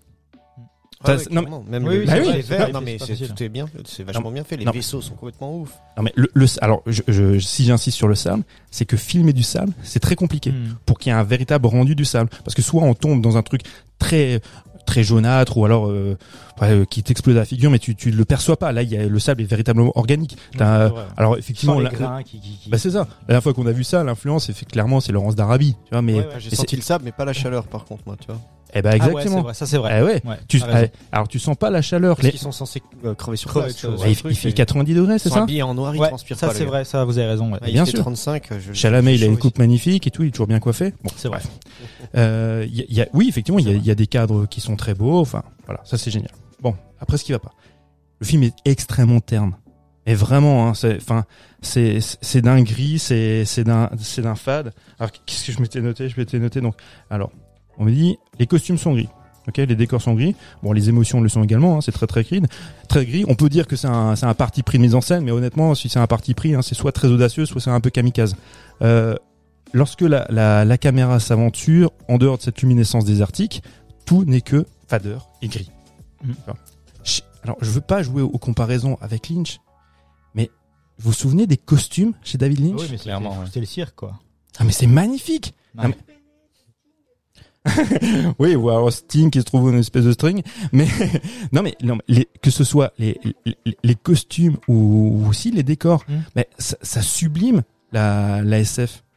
Moi, moi, la, C'est un peu, il y a pas grand chose à se mettre sous la dent quand même. la, la SF, parce que sa volonté à Villeneuve, c'est de rendre la SF euh, réelle, c'est de, de l'inscrire, tu sais, de, dans une espèce de, de réalité très concrète. dès qu'il dès qu'il est dans le géant, c'est chouette. Les, les- la ville du dessus, il a des vues qui sont quand même très très classe. hein. Il y a certaines, il y a certaines euh, séquences qui sont vraiment vraiment vraiment intéressantes et vraiment ouais grandioses. Et euh, t'as toujours aussi un petit référentiel à côté pour montrer la gigantesque, euh, Mm. euh, la- la- l'immensitude, je veux dire, de, de- des vaisseaux, des machins, des décors. Mais dès que t'es dans les intérieurs, euh, c'est tout le temps, t'es dans une dans un truc tout lisse. Bah Il a rien au mur, il y a rien par terre. Alors après, est-ce que ça correspond à euh, Justement. au- euh, Mais ça, moi je sais pas. Mais en tout cas, c'est vrai que ça, Non mais fait un- ça, c'est un ça peu vide. correspond à son cinéma, comme Christopher Nolan, qui a un cinéma froid et clinique où il n'y a aucune émotion. Eleanor parlait très justement, c'est la scène de la main dans la boîte. Mm. Cette scène-là, dans la version de Lynch, elle est, elle est assez traumatisante. Moi, je me souviens quand je l'avais vu à l'époque, euh, c'est quelque chose de très organique, c'est tu, tu le sens. Là, le- l'ami Chalamet, il est très très bon ce garçon, mais il a beau contorsionner son visage, faire 36 000 rictus, tu ne sens pas la douleur. Tu ne l'aperçois pas, tu t'en fous. Et c'est de la faute du réalisateur du coup. Alors, bah, en fait, je me pose la question s'il y a un problème de direction d'acteur, si c'est si c'est le comédien en lui-même, et je pense pas, parce qu'à un moment donné, tu- c'est par ta mise en scène que tu Que tu crées, en le- fait, la- que tu la crées, tension. que tu crées aussi l'émotion. Oui, Il y a une scène clé. Il y a, bon, c'est pas spoilé, hein. Bah, après, cette scène-là, t'as quand même la mère qui est dehors, qui elle joue super bien, et que tu sens quand même toute la- l'importance de cette scène. Alors l'émotion, bah, tu as raison, c'est elle que qui joue bah, l'émotion. en fait, alors l'émotion, c'est elle qui est censée la la retranscrire. Euh, c'est quand même terrifiant quand c'est pas le protagoniste en lui-même qui, à toi spectateur, ne t'offre pas ses émotions. Tu ne les perçois pas par sa, par sa douleur à lui, mais par sa réaction à elle, qui est uniquement, c'est limite des plans d'insert. Parce que en fait, ce qu'il fait là, ce- cette manière de filmer, c'est ça. Je voulais en venir là à cette fameuse scène clé. C'est pas spoiler ce que je veux dire là, parce qu'on a tous vu le film, euh, euh, soit de Lynch. C'est la mort du duc. Le duc Leto, sa mort, elle est montée dans un, c'est un montage euh, alterné. Donc, en fait, euh, lui, donc euh, Paul, va- ressent la mort de son père. C'est une scène qui est censée, mais vraiment, mais capitaliser sur l'émotion. On n'est jamais ému. Lui doit ressentir la mort de son père, et donc du coup, la mort de son père, ça doit le révéler. Il doit se dire voilà, c'est moi maintenant. Cette filiation, c'est moi qui prends ça. Je suis triste parce que je viens de perdre mon père, mais en même temps, c'est moi maintenant qui, euh, tu vois, qui prend cette responsabilité. Tout ça, on ne le perçoit pas parce que le montage alterné, là, pour le coup, je sais pas si c'est à faute du monteur ou si c'est à faute du réalisateur. Ça n'a aucune importance. C'est, c'est, c'est limite des plans d'insert de de Chalamet qui là fait. Il se passe un truc. Je- Ah bon Il se passe un truc, hein On est d'accord Oh merde. Putain, j'ai pas fermé le gaz. en fait, non mais c'est ça. et ça ne fonctionne pas. Et ça, cette scène clé qui est censée être vecteur d'émotion, et ben en fait, c'est là où je me suis dit, bah voilà, c'est foutu. Si tu n'as pas réussi à me donner de l'émotion avec ça, c'est que c'est foutu. Est-ce qu'il n'y a pas une forme de retenue par rapport à, l'anticipation de la il faut pas deuxième retenir- partie il faut pas te retenir dans ces moments-là. par rapport à, la- à l'anticipation de la deuxième partie où le, le personnage de Paul se révèle vraiment et euh, tu vois non, Non, mais, mais- non, c'est une mais- question je- Non mais chouchou, alors mais tu sais que je t'adore, mais non mais ouais mais ok ok d'accord, peut-être peut-être que le que Villeneuve il s'est dit je garde mes billes. Là j'ai fait un film froid, mais attention au deuxième volet s'il se fait, je vais chier de l'émotion. Non mais là non il y en a pas. Et je reviens Ouais, encore. D'autant plus que la condition sine qua non à la suite, c'est quand même la réussite de celui-là. Tu te retiens pas, je pense. Ah non, Mais de non. toute façon, même pas de façon. Et, il y a- et effectivement, là, ce que disait Eleanor sur le baron Harkonnen, le baron Harkonnen, putain, c'est l'antagoniste, celui qui est censé nous faire peur, même nous dégoûter. Il, il- normalement, lui, Bon, il, il dégoûte pour le coup il dégoûte rien du tout, mais il est tellement quand fadasse. il prend son bain euh, son Mais- bain de mélasse Et tu te souviens, alors pareil, je veux pas faire de comparaison, mais tu te souviens chez Lynch? Ah, juste pour. Hum, euh, il est dégueulasse. Avec les boutons. c'est vrai qu'il est très moche Vous vous souvenez ce qu'il fait à un des, à un des jeunes, Ouais. comme, comme il le tue, comme il le suce son ça, sang ça m'avait. C'est la scène qui. Petit, c'est tout ce que j'en ai vu. Mais j'ai su qu'il fallait pas que je reste devant la télé. C'est ça, ce truc Ah, où mais il lui ouais. fait sauter une sorte de goupille, hein, c'est ça? Oui, Je oui. te jure, je l'ai pas vu, ça fait 30 ans. Hein. Mais quand il a fait ça, j'ai tout de suite su qu'il fallait que je sorte de la pièce et, Et- que c'était pas pour moi. Et aujourd'hui, en Et tant encore, qu'adulte, je- tu vois cette rappelle. scène, elle fonctionne. Bah oui, je suis mais- pas en train de réhabiliter le film de Lynch, hein, mais, Ah ce, ouais, sont, mais- ce sont des séquences qui fonctionnent. Mais là, Là- tu, tu compares, tu vois, euh, des trucs euh, incomparables dans le sens où tu dis que euh, euh, c'est parce que Lynch avait des libertés euh, qui s'autorisaient à l'époque que maintenant Villeneuve, tu vois, il se, se, se prépare un cadre et puis il peut pas. Non mais tu Non. vois ce que je veux dire? Lynch, il est il est en roue libre quand il fait le truc parce qu'il sait pas trop où il va, parce que. euh, Donc le- en fait, tu es en train de, de justifier ça parce que par le fait que euh, Villeneuve est dans l'autocensure, il restreint en fait sa liberté. Non mais aussi Denis, si les- tu m'écoutes, vas-y, lâche les chevaux, mec. Franchement, fais-toi plaisir. C'est une vraie question. Quels sont le, tu vois, je veux dire les, les bullet points, euh, tu vois le, le, le cadre de, de- des demandes du studio studio, bah, ça aussi tu sais Ok, pas. alors si c'est régi par le studio, moi, alors mea culpa, Denis, Non, tu n'y peux rien. je sais que tu mais as- euh, la Warner, vous êtes vraiment des tocards, faut arrêter. Non mais, Mais non, mais c'est vrai que C'est- triste, sans déconner. Si, c'est- enfin, moi, pour le coup, et j'y allais sans a priori négatif. hein. Au contraire, hein. moi j'entends que Villeneuve, ça fait des années qu'il va adapter ce, ce bouquin, qu'il est fan du bouquin. J'entends que euh, notre ami Hans Zimmer, qui, est donc qui est un fidèle de, de Nolan, dit je veux pas bosser sur Tenet parce que je suis fan du bouquin, je veux absolument faire cette BO, je vais y travailler pendant deux ans. Très honnêtement, Hans Zimmer, je- je- j'en rigole avec toi, et moi j'ai aimé Hans Zimmer. oui, Et quand Hans Zimmer euh, dit que ça, il va bosser pendant deux ans dessus et qu'il est vachement investi, putain, j'y crois. Sauf que, ben, patatras, euh, je suis hyper déçu. Mais vraiment, il y a une scène, je suis obligé aussi d'en parler, en fait, des scènes. Euh, la, la, la jolie, comment elle s'appelle cette charmante Zendaya? Zendaya. Bon, elle a- finalement, elle a rien comme, comme rôle dans le premier film. Quoi. Tu rigoles ou quoi? Chaque fois a- mais hein. attends, chaque fois qu'elle qu'elle apparaît, alors les scènes sont tournées au, au ralenti, Ralenti. Bon, ça dans un halo de lumière, c'est magnifique. Non, Moi, j'ai rarement vu une pub pour un parfum aussi beau vrai. et aussi cher. Ouais, c'est vrai. Non mais Non, non, ça c'est les scènes. Non, mais ça c'est chiant. Et ça fait partie des problèmes de rythme dont je parlais, parce que à chaque fois que t'as ça, t'es là. Bon, ok. euh, C'est vrai que c'est lent et puis ça casse un peu, euh, bah comme dit le rythme, quoi. T'as t'as raison, Ah. euh, 100%. Euh, Tu vas réussir à le faire changer d'avis. Non, non, mais non. et, et, et, l'humour, juste un truc pour l'humour. Euh, Il y a il y a une scène humoristique qu'on nous a repassé dans les bandes annonces, qu'on nous a répété mille fois quand Jason Momoa touche Chalamet, fait fais de la muscu toi? Bah non, ouais, bah, j'ai remarqué, tu vois, un truc comme ça, un truc dans le genre. Je le fais mal, je suis vrai. pas Jason Momoa, mais c'est le seul moment humoristique. Donc on nous vend ça. hein. À un moment donné, je me dis ah, il y aura un peu d'humour, tu vois, ils vont un peu, ça va un peu. Bah non, non, non, non. Ouais. Mais ah, est-ce que non mais Bah non. ce que je veux dire par là, est-ce que l'humour se justifierait Je suis pas sûr, je suis pas certain. Mais du coup, ça nous annonce ça dans la bande annonce, tu vois, qu'il y aura des moments un petit peu plus détendus. Non, tout est très froid, très rigide, très clinique. De toute façon, les mecs maintenant qui montent les bandes annonces, euh, c'est juste Ouais. des mythos. Ouais, ouais, c'est vrai que les bandes annonces, Et je regarde, je veux même plus les voir les bandes annonces. Non mais surtout, euh, surtout pour un truc, c'est que en, en plus cette euh, cette scène, ce dialogue-là, a été improvisé. A priori, il était pas prévu. C'est euh, l'ami Aquaman Ah ouais qui a qui a imposé ça. Ouais. Cool. Ouais, cool. On va faire, on va faire euh, la, la deuxième actu. Mathieu, il va nous parler, il va nous faire un petit topo de du Festival européen du film fantastique de Strasbourg où on a été tous les deux. Enfin, Il n'a pas Moi, moins Last- que toi. Il n'a pas vu Last Night in Soho. Non, alors ah ben, c'est quoi Mais tu fais bien de, tu fais bien me le dire parce qu'en fait, c'est ben, je vais expliquer pourquoi. Parce qu'on en avait parlé. Ouais. Non, mais mais euh, Ah, moi non plus, j'ai pas. C'est- non mais c'est un, film qui est très attendu. Hein, c'est euh, euh, le film de Edgar Wright, pardon.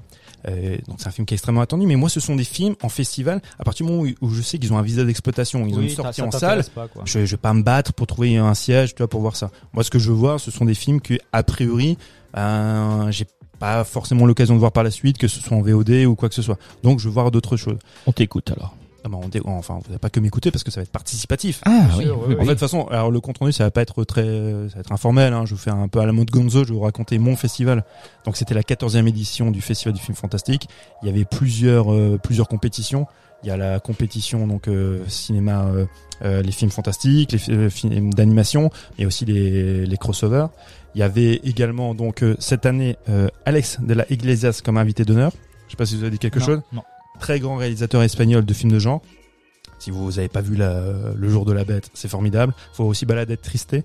Ça, c'est un film que je crois qu'on peut voir là en, en- en VOD qui est, qui est génial. Donc, il était là, il est venu, il a fait une masterclass. Euh, Il y avait donc la compétition fantastique avec euh, compétition où Mike m'a accompagné. On a vu deux films ensemble. Exact. On, On, a, a, on a voté. On a voté, oui, parce qu'en fait, il y a le vote du public, hein, il, y a, le- il y a un jury, mais il y a aussi le vote du public. Mike et moi, on a vu un, un film hongrois qui s'appelle Comrade Drakulic. Très chouette. Hein, c'est un chouette C'était marrant, c'est très chouette. Ouais, ouais, ça, ça faisait pas su- super peur, mais en fait, ça traite de vampirisme, mais également, ça traite également de. Ah, une bière qui a sauté. C'est la cuisine. Chute à l'arrière. Juste à l'arrière du peloton. Il y a donc euh, donc qui traite de vampirisme, mais aussi de, de communisme. On a vu Mike et moi un, un film qui s'appelle euh, comment il s'appelle déjà ce film Antigore. C'est un film indonésien.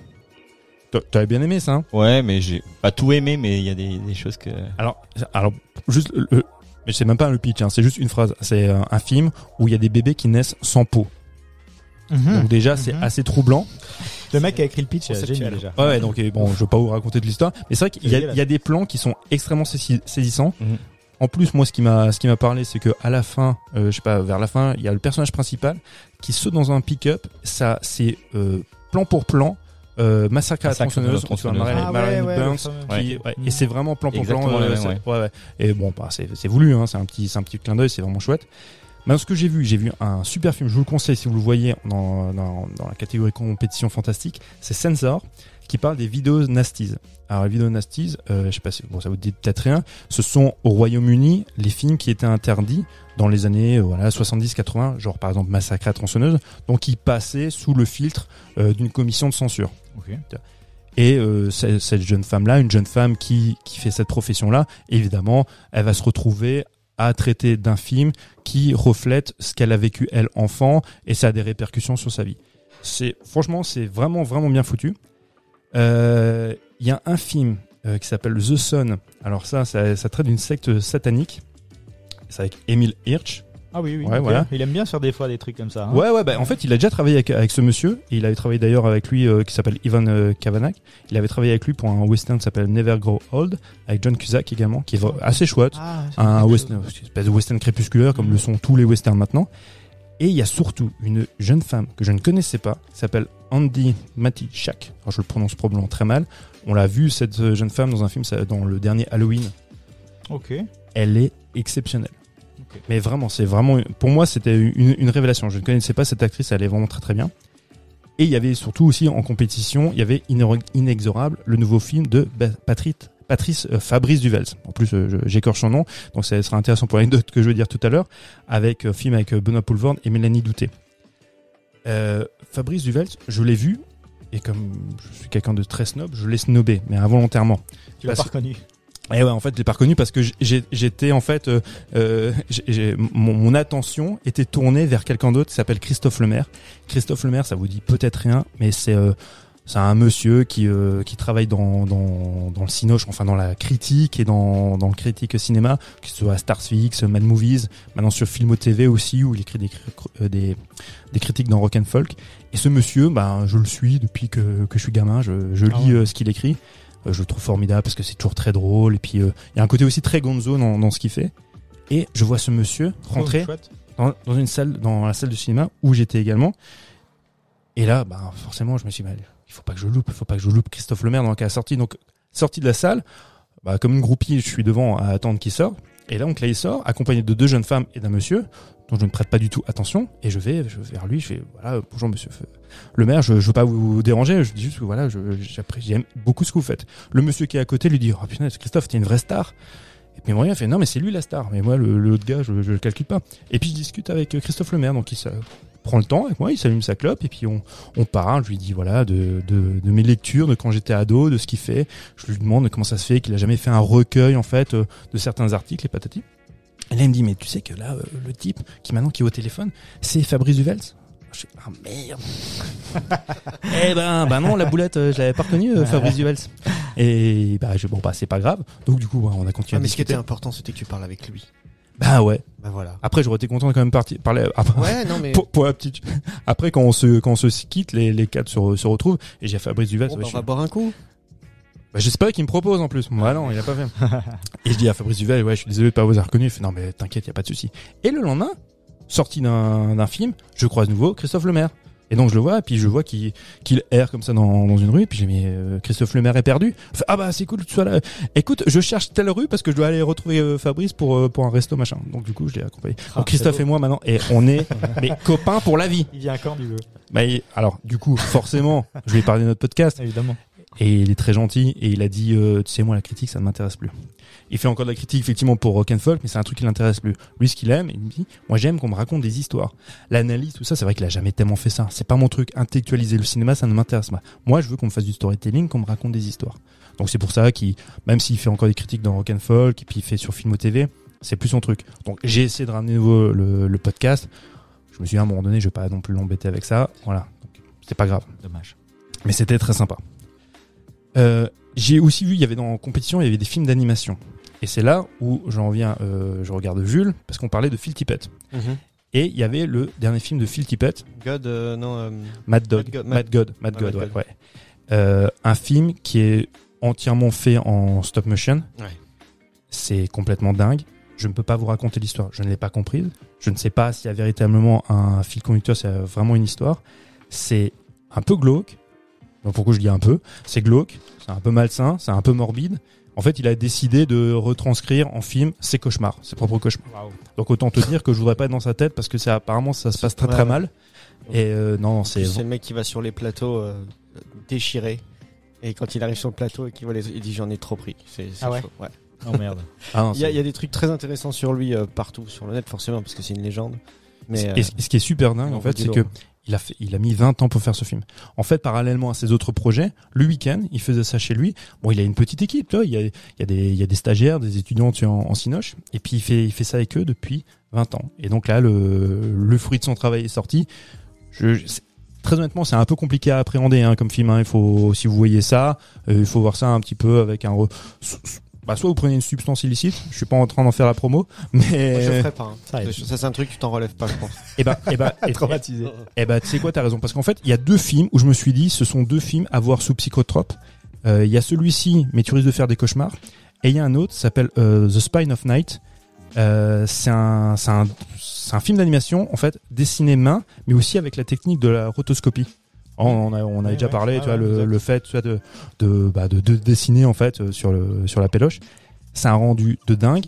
Et ce film-là, ça, ça, alors, ça- c'est une version en fait. Je vais la faire court de Conan le barbare où t'as une jeune femme qui euh, qui bouffe une plante bleue qui lui donne des super pouvoirs, qui va se faire piquer en fait ce- cette plante-là par un monsieur qui forcément va en faire euh, quelque chose de, de, de maléfique. Ce film-là, quand je voyais les images, je me suis dit putain mais si j'avais fumé quelque chose ou si j'avais pris un peu d'alcool, le mais alors le film ça aurait été le, le chef-d'œuvre de l'année. Je il je le conseille, hein, je je conseille pas les psychotropes, mais regardez ce film sous substance illicite. Le mec il prend un peu tu vois un peu de recul sur ce qu'il vient de dire, mais euh, mais non c'est vraiment un, un trip génial. Si vous avez l'occasion de L'abus d'alcool est dangereux pour la santé. ouais ouais. Et il y a un film, un chef-d'œuvre. Tu me resserres une bière s'il te plaît Il y a un, un, Non, elle est un- tombée. un chef-d'œuvre qui d'ailleurs a eu le prix euh, du film d'animation, c'est Junkhead. C'est un film japonais de Takahide Ori. Je prononce sûrement très très mal. C'est un film qui est déjà sorti en 2017. Il en a refait un montage, il a rajouté des, des séquences pour ce film-là. Je, enfin, je vais pas vous le raconter parce que je, serais incapable. C'est un film d'animation avec des hum- avec des humanoïdes qui ont pris la place en fait de l'hum- de, de l'humanité et qui doivent euh, voilà, qui doivent euh, et qui sont dans une espèce de souterrain, qui doivent retourner sur Terre pour trouver une substance pour aider euh, les humains quand même à, sortir de, de leurs conditions. J'ai rarement vu ça. Et vraiment, c'est c'est une expérience de, de cinéma dingue. Si vous avez la, la possibilité de choper ces trois films, Junkhead, Mad, Dog- Mad God et The Spine of Night, vous allez halluciner. Bah justement, j'ai une question pour toi. C'est que des films de festoche comme ça, euh, comment tu fais pour, euh, pour voir ça en fait si tu les vois pas au festival? Bah ouais, c'est oh, bah, c'est une très bonne question. C'est super compliqué. Vous, on a, on- il y a, il y a pas- souvent. Euh, les salles de cinéma sont, un- bah, les distributeurs sont très frileux hein, pour choper un visa d'exploitation pour distribuer ça en salle parce que le retour, euh, c'est un peu compliqué, retour sur investissement, surtout qu'il y a moins de moins d'appétence. On l'a bien vu pour les cinémas d'exploitation, le cinéma de genre. Euh, on, maintenant, c'est grâce euh, à la VOD ou s'il y a un éditeur ou si DVD qui veut bien le sortir en DVD, ça c'est aussi de plus en plus compliqué. Mais il y a ces options là. Mais euh, c'est Ou des tontons un peu partout. euh. ou des tontons qui nous bah après ouais des tontons qui nous trouvent une version euh, voilà euh, japonaise non sous-titrée ou sous-titrée en thaïlandais donc là bon là faut être doué mais après il y a en même temps je veux dire euh, par exemple Mad God si tu le vois euh, c'est pas c'est pas à peine de le voir en, en version originale parce qu'il y a pas de dialogue donc euh, Oui, oui, non, mais c'était plus une idée de comment est-ce que tu arrives à avoir le à avoir le, le, le, le contenu, quel qu'il soit, hein, mais quand de, de trucs un peu spécifiques comme ça, est-ce qu'il existe, je sais pas moi, tu as des Non, ouais, c'est pas évident. ouais. Ouais, voilà, c'est c'est à partir du moment où ça c'est pas c'est pas édité euh, en quelle que soit la forme, hein, que ce soit Ah des non, mais d'où l'intérêt des festoches. Ah ouais, il y, a des films qui font que ça. Il y a, y a Ouais. des films, des premiers films qui font la tournée festival. Tu sais que tu vas les tr- retrouver à Stige, tu vas les retrouver à, à je sais pas moi, à Gérardmer, tu vas les trouver Mhm. là à Strasbourg. Ils vont faire que ça. Ils, ils vivent en fait grâce à ça. D'accord, donc il va faire le tour de plusieurs festoches. Donc Ouais, euh, ouais. si tu loupes un endroit, tu peux peut-être le choper ailleurs. C'est pour ça que des fois vous, vous trouvez un, un film où vous voyez sur la jaquette où vous avez euh, la mention de 36 000 festivals. C'est parce Mhm. que voilà. Il fait le tour. Bah oui, le, le- par exemple, je, dis- je dis n'importe quoi, mais Michael Haneke, quand il fait un film, il y aura euh, la mention vue à Cannes, voilà, et puis c'est bon, t'as toute la critique euh, institutionnelle qui sera unanime, qui va dire c'est un chef-d'œuvre, allez-y tous. Mais là, par exemple, le film euh, de Phil Tippett, ah, si tu le chopes pas en festoche, c'est compliqué. Et euh, encore une question, parce que je me mets à la place de quelqu'un qui a envie d'aller faire ça, ce genre de festival. comment ça fonctionne le, le, le festival? C'est sur, c'est sur toute une semaine? Ça, je sais que c'est sur toute une semaine. Il y a plusieurs films euh, tout au long de la journée.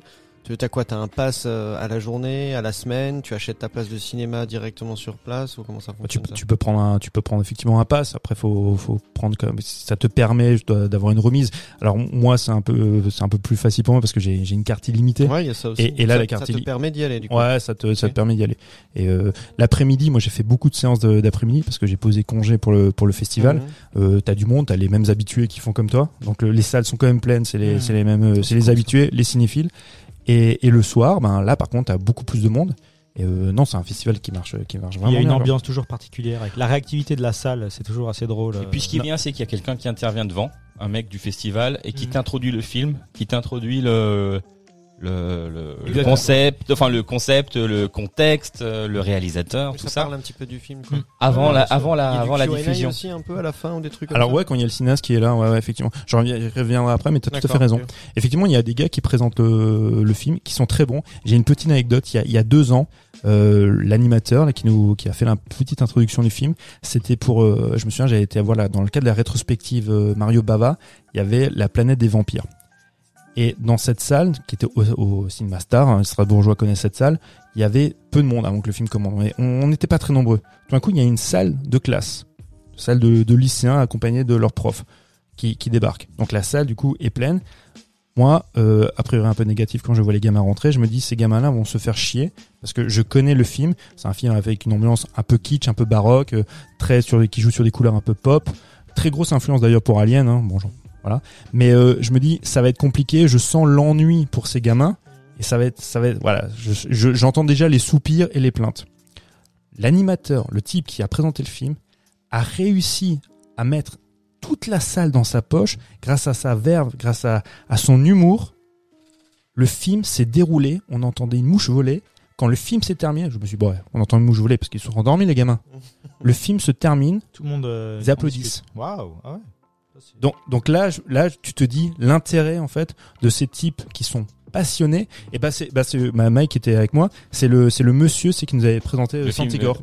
Ah oui, Le d'accord. film, ok. tu vois, tu vois, le monsieur qui a un accent, je sais pas d'où il vient, qui est très très bon. De toute façon, toute l'équipe Et est- ils sont très drôles, Ah ils ont ouais. beaucoup d'humour. Ils ont beaucoup d'humour et ouais, ils ont une bonne culture en fait de ce qu'ils racontent. C'est vraiment chouette. Et ça me fait penser, donc quand j'ai vu le film où il y avait Christophe Lemaire et Fabrice Duvelt, il y avait un film aussi qui était aussi dans la compétition. Euh, bah, c'est celui que j'ai parlé tout à l'heure, The, The Sun. The Sun, si vous voyez ce film, c'est quand tu parlais des réactions qu'il y a dans la salle. Euh, bon, le, fi- le film est génial parce qu'il joue beaucoup aussi sur des sur des sc- euh, sur des jumpscares et puis ce genre de choses. Et, à- et à- mais à la fin, il y a une séquence la réaction dans la salle, tout le monde était un peu dégoûté. Une séance de, euh, de mendication, de la peau d'un Ah ouais. monsieur, où, où- où- où on découpe la peau, mais tout ça, euh, tout ça sans filtre, hein, il n'y a, y a pas de suggestion. Et, et- et la réaction de, de la salle, qui est habituée à ce genre de festival, qui a tous une, une espèce de, de plainte comme ça qui qui est sortie, c'est- Ah, ouais, peu de- c'était c'était assez assez rigolo. Euh, ju- juste encore rapidement, il y avait aussi euh, le- dans la compétition des, des crossovers, il y a, y a trois films qui m'ont qui m'ont vachement intéressé, euh, dont un qui est de Jim Cummings qui s'appelle euh, The Beta The Beta Test. Jim Cummings était également là pour présenter un autre film. Donc en fait, il a présenté deux films à la suite et il était resté pour justement pour euh, les questions questions réponses à la fin. Le mec est génial. Il avait présenté donc The, Beta Test, mais aussi The Wolf of Snow Hollow. Si vous voyez ce film, c'est génial. C'est un film d'horreur, mais euh, teinté de, comédie. Jim Cummings, c'est un, un beau gosse. Tu le vois, tu vois, putain, le beau gars, quoi. Il a un jeu à la Jim Carrey. C'est, c'est le beau gosse qui joue comme Jim, Carrey, mais un Jim Carrey, c'est le Jim Carrey euh, excédé. Tu vois, il est agacé de tout. Mhm. Il est fantastique. J'ai la, la salle était euh, morte de rire avec euh, ce film. Donc si vous arrivez à choper The Wolf of Snow Hollow, vous allez vous fendre, fendre la gueule. Il y avait aussi The Amusement Park qui était présenté, le film de dernier film de Romero. Romero alors? Ouais, le film de Romero. Et- Alors moi je l'ai- je l'avais déjà vu en fait parce que Ah je l'avais déjà vu en, salle. En fait, c'est c'est plus c'est plus touchant qu'effrayant. Ah ouais? Ouais, ouais, c'est un, c'est un film qui est assez, qui est vraiment poignant. Je si vous Moi, le peu que j'en avais vu, me, je me suis dit, ça va me terroriser en fait, dans le sens où c'est euh, c'est violent de ce qu'on psychologiquement. à cause du grain de l'image aussi. Ouais, je sais pas, il y avait joue. quelque chose de sale, tu vois. et Oui, oui. ça va être génial. Bah, je- bah, bah, c'est quoi J'étais un peu comme toi. Quand, quand j'ai vu en fait la bande annonce, j'ai vu le grain d'image, j'ai vu ce que ça montrait, je me suis dit, ouais, ça va être un peu craspec. et ça allait d'une certaine manière, mais c'est surtout en fait très très poignant, très touchant comme film. Il y avait, je finis là-dessus. Il y avait aussi, je peux Mike, je finis juste là-dessus. Il y avait aussi une rétrospective Hammer 70, les années 70. Moi, je suis un fan des De films. Mike Hammer. Voilà, ah, je savais qu'il fallait pas que je te regarde parce que quand je le regarde, il est obligé de Ah ça non, il me regarde, c'est feu vert pour une blague. ouais, c'est ça. Il y a, en fait, c'est les films de la Hammer. Donc, je sais pas si vous avez dit quelque chose. C'est cette fameuse Ah, pareil. firme anglaise qui faisait des films d'horreur dans les années 50, 60, 70. À partir des années 70, ils se sont un peu plus lâchés dans tout ce qui est gore et dans tout ce qui est représentation, on va dire, euh, sexuelle. Donc, autant te dire que c'est un peu ma cam, quoi. Donc, dès qu'il y a des nanas un peu dénudées et qu'il y a du sang, je fonce. Le problème, c'est que j'avais vu tous les films. Donc, il y avait un seul film, en fait, qui était proposé que je n'avais jamais vu. Putain, je, je, je vois, je- faut pas regarder, tu sais, t'arrives chez lui, tu regardes sa colonne de DVD, Ah tu ouais. sais, et puis il a sa colonne cachée derrière. la meuf, elle voit ça, elle fait demi-tour direct. Est-ce que t'as mis aussi des rideaux un peu Je- euh, elle alors, part en je- courant je- Oui, t'as une salle avec les, Eh, je- alors, bah, je- bah ouais, les mais je, négatifs comme ça. Je vais vous décevoir, regarder- mais je n'ai pas de film porno parce que je déteste Non, non, je films parle pas de porno. Ah bon Je parle de, ton, je je- parle de ton cinéma d'horreur, là. Bah après, non, mais après, c'est, Je déteste les films porno. mais ouais, je regarde pas de film porno. J'aime pas ça. Oui, Mathieu, bien sûr.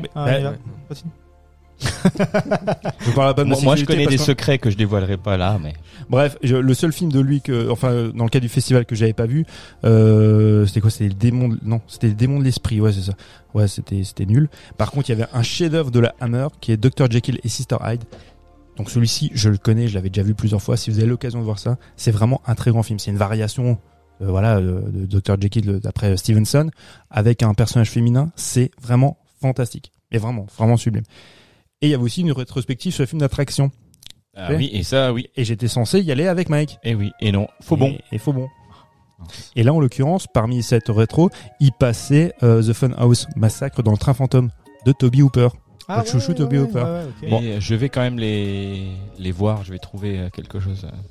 Prochain festival. Ah non non non non, si VOD ou autre. euh, Là non, mais là t'as le bouquin avec tous les titres. Tu, Ouais, je, ouais, je l'ai aussi. Ah, ah, après, euh, Funhouse, si tu veux, je l'ai en DVD. Ah bah voilà. Là, je pourrais- Et il passait Freaks de Todd Browning. Donc le chef-d'œuvre de Todd Browning qui était. euh, alors bon, pour le coup, je l'ai pas vu parce que j'ai aussi en DVD. J'aurais, ouais, j'aurais dû le voir quand même en salle parce que c'est quand même chouette. Je me souviens il y a quelques années, j'avais vu The Thing de Carpenter euh, dans le cas du festival en salle. Chouette. Ah ouais, quand tu vois là sur un grand écran, putain, c'est- t'es content quoi. Ah, t'as- ah, t'es content. Oh, C'était intense, hein. Bravo. Bah j'ai vu une vingtaine de films. Il y avait à peu près 40 films, tu vois. Ah ouais, ouais. Et En j'en ai 9 vu- jours, hein. Ouais ouais ouais. Du 10 au 19, je crois bien. Du 10 au 19, ouais. Ouais, ouais, j'ai- j'avais des yeux, mais. euh, Mais après, je faisais des pauses, puisqu'à les midi, tous les midis, j'allais au restaurant. Oui, de temps faut- en temps, j'allais avec Mike. Oui. Chaque fois, on faisait un autre restaurant. Parce qu'il faut joindre l'utile à l'agréable. Ouais, vous avez Et on a fait un- vous avez Hein Vous avez fait, bah, on a- Ah non on non non, mais Mathieu il est pas très nouveauté. Ah, donc vous avez fait Mathieu quoi, il est pas très le- nouveauté. Il est toujours un peu, tu sais, Valeur toujours sûre. valeur sûre parce que il, a- il- voilà. Mais là non, euh, en fait je suis je suis je suis un peu euh, médisant parce que c'est vrai que là où on est allé, on n'est jamais allé. Ah, voilà, non. petite Du Vinchtube, coup, euh, ouais. petite Vinchtube, un C'est réseau une- type, un restaurant typique alsacien. C'est ça, pour, euh, rue Anong. rue Euh, on, Anong. leur- on leur fait de la pub, mais ils, ont, ils écoutent pas, on s'en fout. Du lard et du cochon, ce bazar? Ouais, je, je sais plus, je sais plus comment ça s'appelle. C'est- c'est- c'est- en fait, dans cette rue-là, moi, j'y passe euh, depuis des années, euh, tous les jours, parce qu'elle fait la jonction entre le Star Syntax et le Star. Et puis Le cinéma strasbourgeois. Voilà. Et là, je me suis dit, mais pourquoi on s'y arrête pas pour une fois? Allez, on y et, va. et on y- hein? Il avait son petit programme. C'était les vacances. Moi, je vous raconte. Je, je vous raconte. Il, avait, il, il était en vacances trois semaines. Mathieu, trois semaines de vacances, mais il part pas au Covid, tu sais, tout ça. Et euh, il avait un budget vacances. Sauf qu'il savait pas comment le dépenser. Donc, il l'a dépensé en restaurant. Resto. Et tous les jours, il allait au restaurant et il se faisait un bon restaurant. La classe. Et, euh, et en plus, il m'a Ah, Par invité. contre, j'en ai jamais Ah, et en plus, entendu parler. Et en plus, il m'a invité. Ah ben, il faut venir au festival. Tu viens pas, tu viens pas au festival, tu viens pas au restaurant. Eh ben voilà, les gars. La- L'année prochaine, vous posez congé un pendant le festival non, mais- et je vous ouais, invite. Ah ouais, ok. Non, mais tu demandes pas de nous inviter non plus. Non, non, mais je préfère, je préfère aussi. Ouais, Ah, tu- chaque t'as raison. putain, Julien. Non, mais arrêtez les gars. De toute façon. Non, mais il payera son apéro une fois. Et puis euh, on se fait quelques quelques films. euh, On se prend un Ah petit, bah, petit congé. puis on- Ah, moi, je suis déjà dans, dans la team. hein. Je suis même attaquant. hein. Ouais, ouais, c'est ça. Non, non, en tout cas, pour conclure, super festival. Euh, J'ai hâte qu'il y ait euh, la prochaine édition l'année prochaine. L'année dernière, effectivement, ça avait été, bah, ça avait été annulé suite à la Covid. Mais- c'est un festival qui, qui grandit et qui devient international. Enfin, il est international depuis un, un, Bah, un long bah, moment oui, déjà. bah, quasiment depuis son origine. Il faut, il faut se dire que chaque année, donc là, c'était Iglesias qui était présent, mais on a eu donc il y a eu Toby Hooper qui était là. Oui, c'est vrai. Euh, Il y a eu Roger Corman. Enfin, enfin, Il y a eu top. euh, Tabou. euh, les Gremlins. Joe Dante. Joe Dante qui était là, oui. Mhm. Non, non, il y a des, il y a des très grands cinéastes de cinéma de genre qui, euh, qui sont venus pour Toby. faire un masterclass. C'est lequel le prénom d'un chien Oui, oui, c'est vrai. Mais tu, tu me l'as fait à chaque fois. hein. Non, jamais, je l'ai jamais faite. Ah, mais tu me l'avais fait en aparté et je t'avais déjà dit à l'époque que c'était nul. Ah, non, pas du tout. Bon, allez, on, il est temps de changer de chapitre. Enfin, il, est, il est temps de tourner la page. Il est temps de passer à la rubrique des coups de cœur. On va commencer par roulement de tambour. Pas Mathieu, parce que je pense que. euh, Ouais, laissez-moi souffler. Je veux juste boire une bière. Moi, je peux le faire. Loris.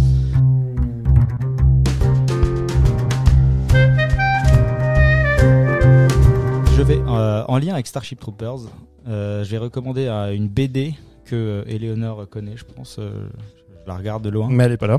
Mais elle connaît, c'est sûr. Ça s'appelle La Belle Mort de euh, Bablé, Mathieu Bablé. Et en fait, c'est, euh, je vais aller rire, je vais être euh, très rapide. C'est juste l'histoire euh, de la fin du monde parce que la Terre a été colonisée par des extraterrestres insectes. Du coup, euh, c'est assez drôle. On est dans le thème. On est dans le thème. Toi, t'es toujours un bon élève parce que ah, toi, t'es Rocco. Il y a souvent un lien avec le film. Bien sûr, parce que je, je fais plein de choses. T'as un modèle pour nous, toi. Non, mais c'est vrai que je l'ai lu il y a pas longtemps en fait, et du coup c'était un peu euh, une coïncidence. Mais du coup, alors c'est très bien. Bablé, c'est un spécialiste de la du dessin de grand, euh, grand, grande ouverture, euh, paysage urbain, c'est sa spécialité. Donc là, typiquement, il représente euh, un monde détruit, euh, les villes complètement ravagées par les insectes, c'est super beau déjà. Et en plus, dans les thématiques, c'est euh, les thématiques assez classiques du post-apo, euh, mais dans un, comment dire, c'est un peu plus, les émotions t'accrochent un peu plus parce que c'est ça se passe dans euh, donc c'est un, un petit groupe d'êtres humains qui discutent entre eux, qui euh, tu les suis au jour le jour, tu vois, euh, t'es vraiment dans leur quotidien en fait. Et Dans puis leur donc- survie ou- Ouais, dans leur survie, ouais, ouais, c'est clairement ça. Et euh, c'est donc les les, bah, les les thématiques habituelles du à quoi on sert, la vie après la mort, toutes ces choses là. continuer? Voilà, donc si on est habitué au post-apo, on connaît, mais par contre c'est quelque chose de très très beau à, à lire et puis à suivre, c'est ça passe très bien et Bablé est très fort. Donc C'est un one shot ou c'est une série? One shot une fois, une, une BD qui se lit lit très très bien et voilà. Ok. Julien? Cool. Euh, bah, écoute, ma petite reco qui, qui est pas très récente, euh, Lolo, bah, d'ailleurs il connaît, euh, il connaît aussi très bien parce qu'on y a joué tous les deux. Du coup, c'est moi qui fais la reco jeu vidéo cette Ouais, fois-ci, mais bon, on a les mêmes passions, voilà. Et euh, c'est un jeu qui s'appelle Helldivers. Alors, j'imagine qu'autour. Oui? Oui. Tu Oui. connais Alors, non, non, mais, non, mais, non, mais, non, non, si, si, Lolo sait que je joue pas aux jeux vidéo. Mais effectivement, même moi, j'ai déjà entendu parler de ça. Ouais, bah alors celui-là, il est ben, pareil parce que ça fait très lien euh, avec Starship Troopers. Moi, la première fois que j'y ai joué, euh, donc c'est un jeu qui est sorti en 2015. Donc, euh, bon, pour ceux à qui ça parle, c'est Arrow- Arrowhead Game Studio Arrowhead, qui a fait ça. C'est quand il est sorti ce jeu, quand on y a joué pour la première fois. Je crois même qu'il avait été offert à l'époque sur sur euh, PS4 pour ceux qui avaient l'abonnement euh, PS Plus là. Et c'était euh, c'était c'était Starship Troopers. C'est le sentiment, c'était exactement ça. On y a tous pensé en même temps Ouais, dès qu'on a commencé à jouer quoi. Donc c'est un jeu qui se joue euh, en solo ou en multi. Donc ça veut dire que tu peux jouer toi tout seul si t'as envie, ou alors tu peux jouer connecté avec d'autres personnages, ou alors même Des copains. alors, ouais, des copains. Ça peut aller jusqu'à 4 D'ailleurs, le jeu il prend vraiment toute son toute son toute son envergure quand tu joues en coop parce que tu as euh, différentes classes. Il y a un côté un peu euh, RPG, stratégique, justement c'est stratégique technique. où tu euh, tu choisis ta classe, tes armes, euh, ton truc. Voilà, euh, c'est c'est euh, c'est très intense et euh, bon, je, le plot, je vous embête pas trop avec ça, mais c'est une fédération, super planète, tu vois un peu, et qui sont attaqués depuis 40 ans par plusieurs factions. Alors il y a plusieurs méchants, il y a les illuministes qui les cyborgs qui ont chacun un peu leur, leur façon d'attaquer, leurs armes aussi, euh, des, des façons à toi de te défendre, et notamment les insectes, Ouais, c'est vrai, c'est qui Starship sont- Troopers, ouais, qui sont euh, vraiment, alors après, ben, basés euh, sur Starship Troopers. euh, Il y a l'infanterie qui ressemble aux petites bestioles. les araignées à quatre pattes. elle, là. ressemble plus à des écrevisses que, Ouais. ce que ce qu'il y a dans, dans Starship Troopers, mais c'est vachement bien fait. La vue, c'est une vue isométrique. Du dessus, ouais. Ouais, c'est une vue un peu du dessus pour ceux qui connaissent un peu comme comme Diablo peut le faire, mais encore un petit peu plus haut. Il y a pas une vraie finalité euh, au jeu parce que y a tu, C'est ce tu- qui s'appelle un jeu apéro en fait. C'est des Ouais. jeux où euh, tu, tu te connectes rapidement, tu fais des petites parties comme si à droite à gauche, tu prends beaucoup de fun en 15-20 minutes et Mm. puis euh, tu peux enchaîner si tu veux ou t'arrêter euh, brutalement sans vraiment de... avec une évolution quand même dans ton dans ton dans tes specs. Ce qui était drôle, c'était que tous les gens étaient un peu connectés et du coup tu participais à une sorte d'effort de guerre quand tu jouais. C'est-à-dire que tu Ouais. voyais une barre un peu mondiale grimper au fur et à mesure des missions que tu gagnais. Donc ça t'investit aussi un petit peu dans euh, cette euh, voilà cette bataille de fédération, etc. Donc ça ça accroche le joueur comme ça. Et puis effectivement, euh, le lien avec Starship Troopers est clair parce que bon, les mecs ont fait une sorte de copier-coller des, des insectes, c'est assez drôle. Et il y a une sorte, c'est assez, euh, c'est assez comment dire, viscéral quand tu joues parce que tu sens vraiment l'impact des balles quand tu tires. euh, Il y a vraiment un bon retour comme ça de, feeling sur, très très sur le classe jeu. dans le jeu aussi, c'est que quand tu veux, donc du coup toi tu es parachuté sur une planète, tu as des objectifs qui peuvent être très divers et donc tu es attaqué, Ben, parce que de nouveau tu colonises, hein, tu arrives pour faire des trucs, parce que soit tu répares des bases, soit tu fous des bombes dans des nids, enfin bon c'est vraiment Starship Troopers. Et euh, et du coup donc toi t'es parachuté là-dessus. Et de temps en temps tu peux faire appel aux vaisseaux qui sont par-dessus pour t'envoyer euh, justement fait, euh, ouais. des trucs. Ouais. Et tu dois euh, c'est pas juste un bouton en fait. T'as une série de Il y a une notion d'urgence. Oui, une notion, il y a une vraie notion d'urgence, ouais, c'est ça, et tu dois, limite, à un moment donné, tu dois les connaître par cœur. Tu as des codes à faire sur ta manette, des manipulations, comme Ouais. à l'époque, on faisait les cheat codes, quoi, pour qu'ils t'envoient le bon truc. Par exemple, si tu as besoin d'une tourelle défensive en, en, euh, en urgence alors que tu es assailli par les insectes, tu dois rapidement faire une, une commande sur ta, manette. En plus, Voilà. tu es pressé parce que les ennemis arrivent, etc. Donc, au Et fur et à mesure que si le jeu elle arrive, te tombe sur la gueule, ah, tu, tu meurs. tu crèves. Donc il y a une sortie, génial. voilà, tu dois toujours être bien positionné, tu as un sentiment d'urgence, donc ça, en plus quand tu joues avec tes potes sur Eh, le canapé, Mike, là, on a foutu les deux frangins face, à face, avec un jeu vidéo. Allez, Eh, c'est parti. Non mais et- et il faut faire un podcast sur le jeu vidéo parce Non, que enfin- moi, je, alors, je bois leurs paroles, hein, Mm. mais je suis largué. Ah, pareil. Je comprends que dalle. Très intense. Voilà. Euh, je C'est fun. je Jeu apéro, ça fun ça à doit plusieurs. rien coûter en ce moment. coûte que dalle, coûte 5 euros. Euh, vous retrouvez ça. Alors après, je sais que c'était sur PS3, PS4 et sur euh, Vita. PC. Tu peux y jouer aussi sur PC, ils l'ont sur Steam, ça c'est sûr. Voilà. Ah, moi, j'ai que la Master System 2 euh, qui a voilà. c'est foutu. Maintenant, Ça, euh, je sais pas si la communauté est encore très. euh, Non, Très mais ça, pour présence. 5 euros, ça, Mais si vous êtes 3-4 potes, euh, même seul, ça se fait. Après, bon, les niveaux de 5 euros pour faire la guerre, ça va. Ça. Ouais, c'est 3-4 pas cher. potes. 5 si- euros, tu dis Oui, ça coûte 5 euros. C'est un vieux jeu, donc ça, maintenant. Ouais, coûte, euh, il te le jette à la tête. Voilà. Et pourtant, c'est de la balle. C'est douloureux. Ça va, tu skives. Bon, merci les garçons. Euh, je vais passer à mon coup de cœur, moi, du coup. Alors, je vais faire un coup de cœur podcast. Waouh Voilà. C'est inédit ça. Non, c'est euh, récurrent maintenant sur la deuxième saison. Voilà, ce sera des coups de cœur podcast. Euh, donc c'est peut-être que vous connaissez vous le site euh, c'est plus que de l'ASF. Non. donc il y a un site qui s'appelle euh, donc c'est plus que de l'ASF, donc en lien avec la science-fiction, etc. Euh, ils ont lancé un, post, un podcast euh, donc du même nom euh, qui s'appelle c'est plus que de l'ASF. Euh, C'est pas un peu redondant Je suis pas sûr, mais euh, et c'est un, un- c'est un podcast d'interview hebdomadaire euh, sur la science-fiction.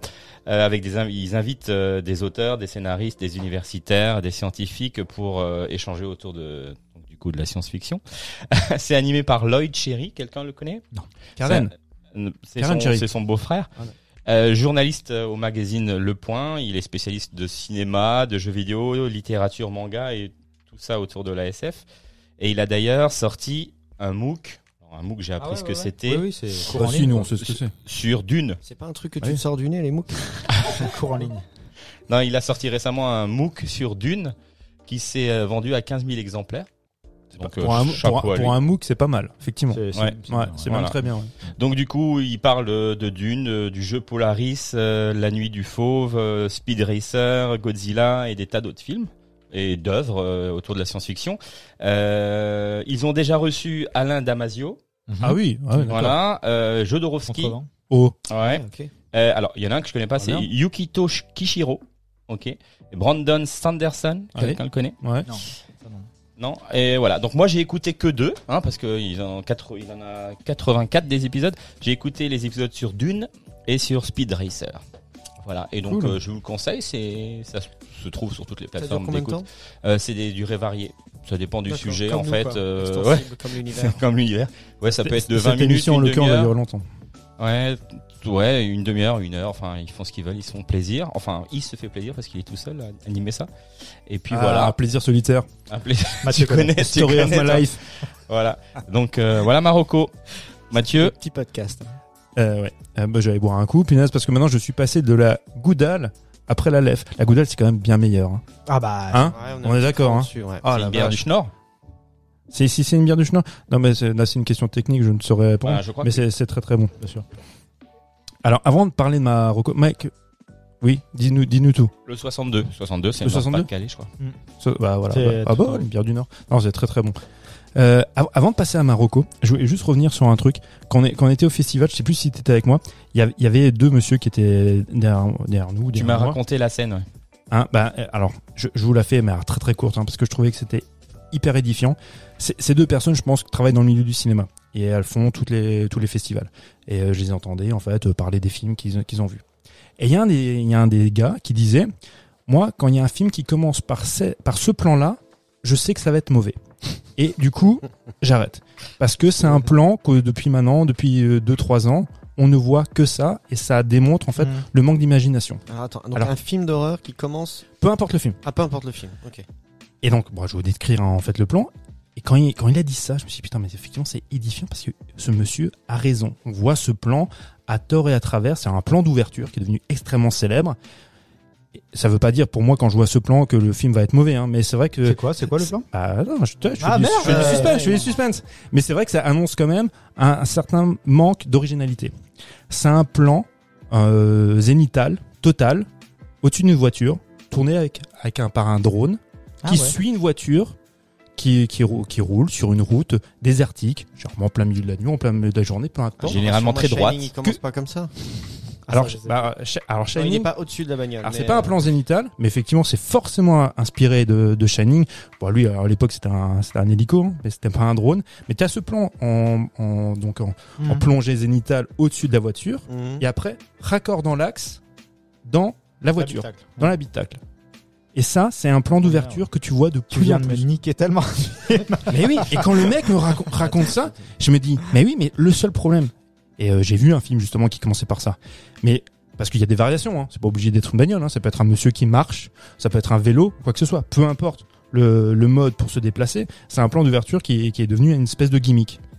Le seul problème, c'est effectivement c'est un manque de- de- d'originalité, c'est vrai, mais c'est un plan qui qui donne de la mise en scène sans avoir nécessairement des moyens. À l'époque, quand tu disais Shining, pourquoi tu ris à l'é- à l'époque, quand tu vois Shining, effectivement, c'est tourné avec un hélicoptère. Déjà, euh, là où c'est tourné, c'est assez fabuleux avec, avec les décors. C'est, y a, y a- et puis la musique Mm. derrière, c'est quand même, c'est déjà, ouais. N'importe quoi. T'es- Donc t'es déjà, t'es déjà dans le truc. Ce- là, tu peux faire de la mise en scène à moindre coût. Oui, oui, c'est vrai. Tu vois? Et tu peux instaurer un climat à moindre coût. Mhm. C'est plutôt malin. Mais c'est le problème, c'est que ça s'est tellement, euh, tu vois, euh, Ouais, ouais. renouvelé. Enfin, pas renouvelé justement, mais copié. Ouais, bon, le mec il prend des risques quand même. Je veux dire, si. Tu vois ce que je veux dire Ouais, c'est surtout l'avis d'une Ah, personne aussi, hein. Enfin, il est peut-être travaillé dans le cinéma, c'est, mais c'est que son avis personnel. Enfin, toi, t'en as vu des films comme ça? Est-ce qu'ils étaient tous mauvais? Mais non, mais Mike, peu importe, peu importe, peu importe en fait euh, le, le propos, tu vois, et la, et la finalité de son propos. Ce que ce que je veux dire par là, c'est que l'exemple qu'il a donné pour moi était extrêmement probant et édifiant. Ah oui, C'est que, c'est des plans réutilisés à outrance. C'est c'est des plans, je me rendais même pas compte à quel point effectivement ils étaient suremployés, surutilisés. Mhm. Mais c'est vrai. Non, vous avez non, vous avez pas Si, des- si, non, non, ouais, ouais, je, je vois ce que tu veux dire. On, a, on en a mille comme ça, tu vois des. J'ai pas d'exemple, mais c'est vrai qu'il y a des fois où il y a des films qui commencent, où il y a des, même des moments dans les films où tu te dis, ah ouais, ça, des choses que tu as déjà vues et ça, te- ça te barbe, ça te saoule, et tu sais des fois pas mettre les mots pourquoi, Mmh. et c'est pour ça. en fait. C'est pas tant de voir en fait les films qui font tous ça, mais c'est en ayant une fois vraiment pris le temps de regarder euh, euh, ce que faisait le, le, le réal. Putain, on en a parlé là. Celui qui il a d'ailleurs fait un film, j'oublie toujours son nom, euh, qui bosse tout le temps avec Nick Frost et Simon Pegg. Edgar Wright, Edgar Wright. Edgar Wright, voilà. C'est il a les le- inserts. voilà le génie de ce mec et les non mais les trucs qu'il a réussi à faire pour euh, justement changer certains codes et il passait euh, il arrivait à trouver euh, à faire autrement. Voilà. Et là tu dis ah, putain c'est vachement c'est quand même vachement intelligent ce qu'il a fait. Et on me l'avait jamais montré comme ça. Tu vois? Alors, surtout pour la bon là on fait encore une aparté mais c'est vrai qu'avec Edgar White je fais euh, je fais le parallèle. La dernière fois on parlait et puis moi j'étais en tête de dénigrer ce monsieur qui est hein? Guy Ritchie Ah oui. qui lui revoir. effectivement fait des tics visuels comme ça avec des, des plans d'insert qui sont pour moi c'est pas de la mise en scène peu importe. Edgar Wright lui un peu influencé par Tarantino Tarantino faisait ça aussi tu vois ben lui en fait il, sublime un peu tout ça en en, en, en se l'accaparant et en faisant ça quelque chose de, différent tu vois des BO souvent incroyables. Oui aussi Ah, on en parlera. mais- Bon, je, aussi, je, mais- je, je vais faire mon coup de cœur rapidement. Rapide, ouais, parce, Oui. qu'on doit conclure. Oui, en plus, en plus, je t'avais dit avant l'émission, je t'ai dit, mon coup de cœur risque d'être un peu long. Tu Ah, dit, oui. il n'y a pas de problème parce que le temps est extensible. Comme d'habitude, ça. Mais tu sais très bien synthétiser euh, et aller au droit, droit au but. Merci. En plus, en plus, je suis gâté, je reçois un bout de pizza. Non, mais, mais- mais je passe un moment, moi. j'ai fait péter la pizza mon grand Mon, alors, mon coup de cœur, c'est un, c'est un docu. Il s'appelle No Quite Hollywood. Euh, c'est pas récent, c'est sorti, euh, c'est un film qui est, vous êtes attentif ou pas? Il y a tout le monde qui est en train de bouffer, Ah tout le non, monde s'en fout. regarde. Tout le monde s'en fout. Mais je m'en fous que tu me regardes. Écoute-moi au moins. Ouais. Ah, on est obligé de t'écouter, hein. Ah oui, bah oui, vous m'avez dans le casque. Ouais. Ah, c'est pas de bol. Donc No Quite Hollywood, c'est un, c'est un docu qui parle de la House Exploitation. Exploitation, j'en j'en ai déjà parlé quand on avait parlé de Mad Max. Et des films australiens. Ce sont, ce sont les films australiens d'exploitation qui, sont, qui ont été diffusés dans les années 70-80. Donc je vais pas refaire vous dire ce que c'est le cinéma d'exploitation, mais c'est un cinéma à moindre coût qui généralement euh, va, va faire un peu du nudisme, un petit peu de l'horreur, un peu voilà des trucs qui pourra pâter le chaland. Et donc ce, ce doc parle de ça, parle de tous ces films. Parmi ces films-là, il y a véritablement des chefs-d'œuvre et qui ont été un peu oubliés. Ça va, ça se passe bien? Non, je me dis- Il s'est brûlé. Tu t'es brûlé? Non, mais on mange tous. des- J'entends les bruits. oui, moi aussi j'entends. Mais tu vois, je suis imperturbable. Je, je continue. Je, je parle pour moi, je parle tout seul. J'arrête, je mangerai ma pizza. Et, en- et en- donc dans ce docu, en fait, il y y a tous les tous les cinéastes de cette période-là. Donc la plupart des films, on ne les a pas vus. Pour nous, voilà, euh, il n'y a pas eu de diffusion d'exploitation en France, ou alors de manière très très marginale. Aux États-Unis, si. Donc c'est pour ça que un des intervenants, bah, c'est l'ami Quentin Tarantino, qui lui ne tarit pas d'éloge sur euh, sur ce cinéma-là. Euh, parmi ces films, il y en a un que je vous avais déjà cité qui s'appelle Wake in Fright de Ted Kotcheff, c'est lui qui avait réalisé euh, le premier Rambo. Donc c'est un film en les années 70 euh, en Australie avec un type qui est prof, qui euh, un prof euh, voilà très très bien, bon sur tout rapport, qui veut rejoindre sa, sa copine et qui en fin du film il est, il est alcoolique, euh, il chasse le kangourou, en fait c'est limite un SDF. Il y a il y a euh, Mad Max évidemment, je pour rien tout le monde a vu ça. Road Games aussi, super film avec, Jamie Curtis où euh, il y a Brian May qui fait la BO. Ah ouais? Ah ouais ouais, ah ouais non faut voir ça. Rien a- pour ça, j'ai envie de le voir. Non, non, franchement, alors déjà, le film, le film est super et la BO est vraiment chouette, vraiment. Donc, euh, si vous avez l'occasion de voir Ro- Road Games, c'est de Richard Franklin. Brian, Brian May, c'est le guitariste de Queen. C'est ça. Oui, ah oui, on n'a pas précisé, pardon. ouais. Et d'ailleurs, le film là, No Quite Hollywood est dédié à Richard Franklin, qui était décédé à cette période-là, je crois en 2007-2008. Il parle aussi de Razorback. Donc, euh, Ah, c'était un celui-là. Ouais, Mmh, c'est avec le sanglier. Oui. de Russell euh, Mulcahy. C'est le type qui avait fait le premier Highlander. Film génial. Et il y a un autre film qui s'appelle Fair Game. J'adore. Alors Fair Game, il y a, enfin c'est le titre euh, valise. hein. Il y a tellement de films qui s'appellent Fair Game J'allais dire, ouais. Est-ce que c'est Ouais. celui-ci euh, avec Baldwin? Ouais, Non. non, hein, Ah non non, c'est un film australien de 86.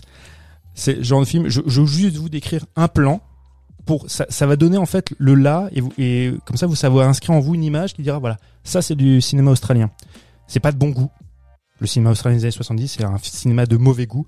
Euh, même si c'est teinté de énormément d'ironie, on peut y voir de la misogynie, on peut y voir de l'homophobie, on peut y voir du racisme, on peut y voir toutes des passions très très tristes.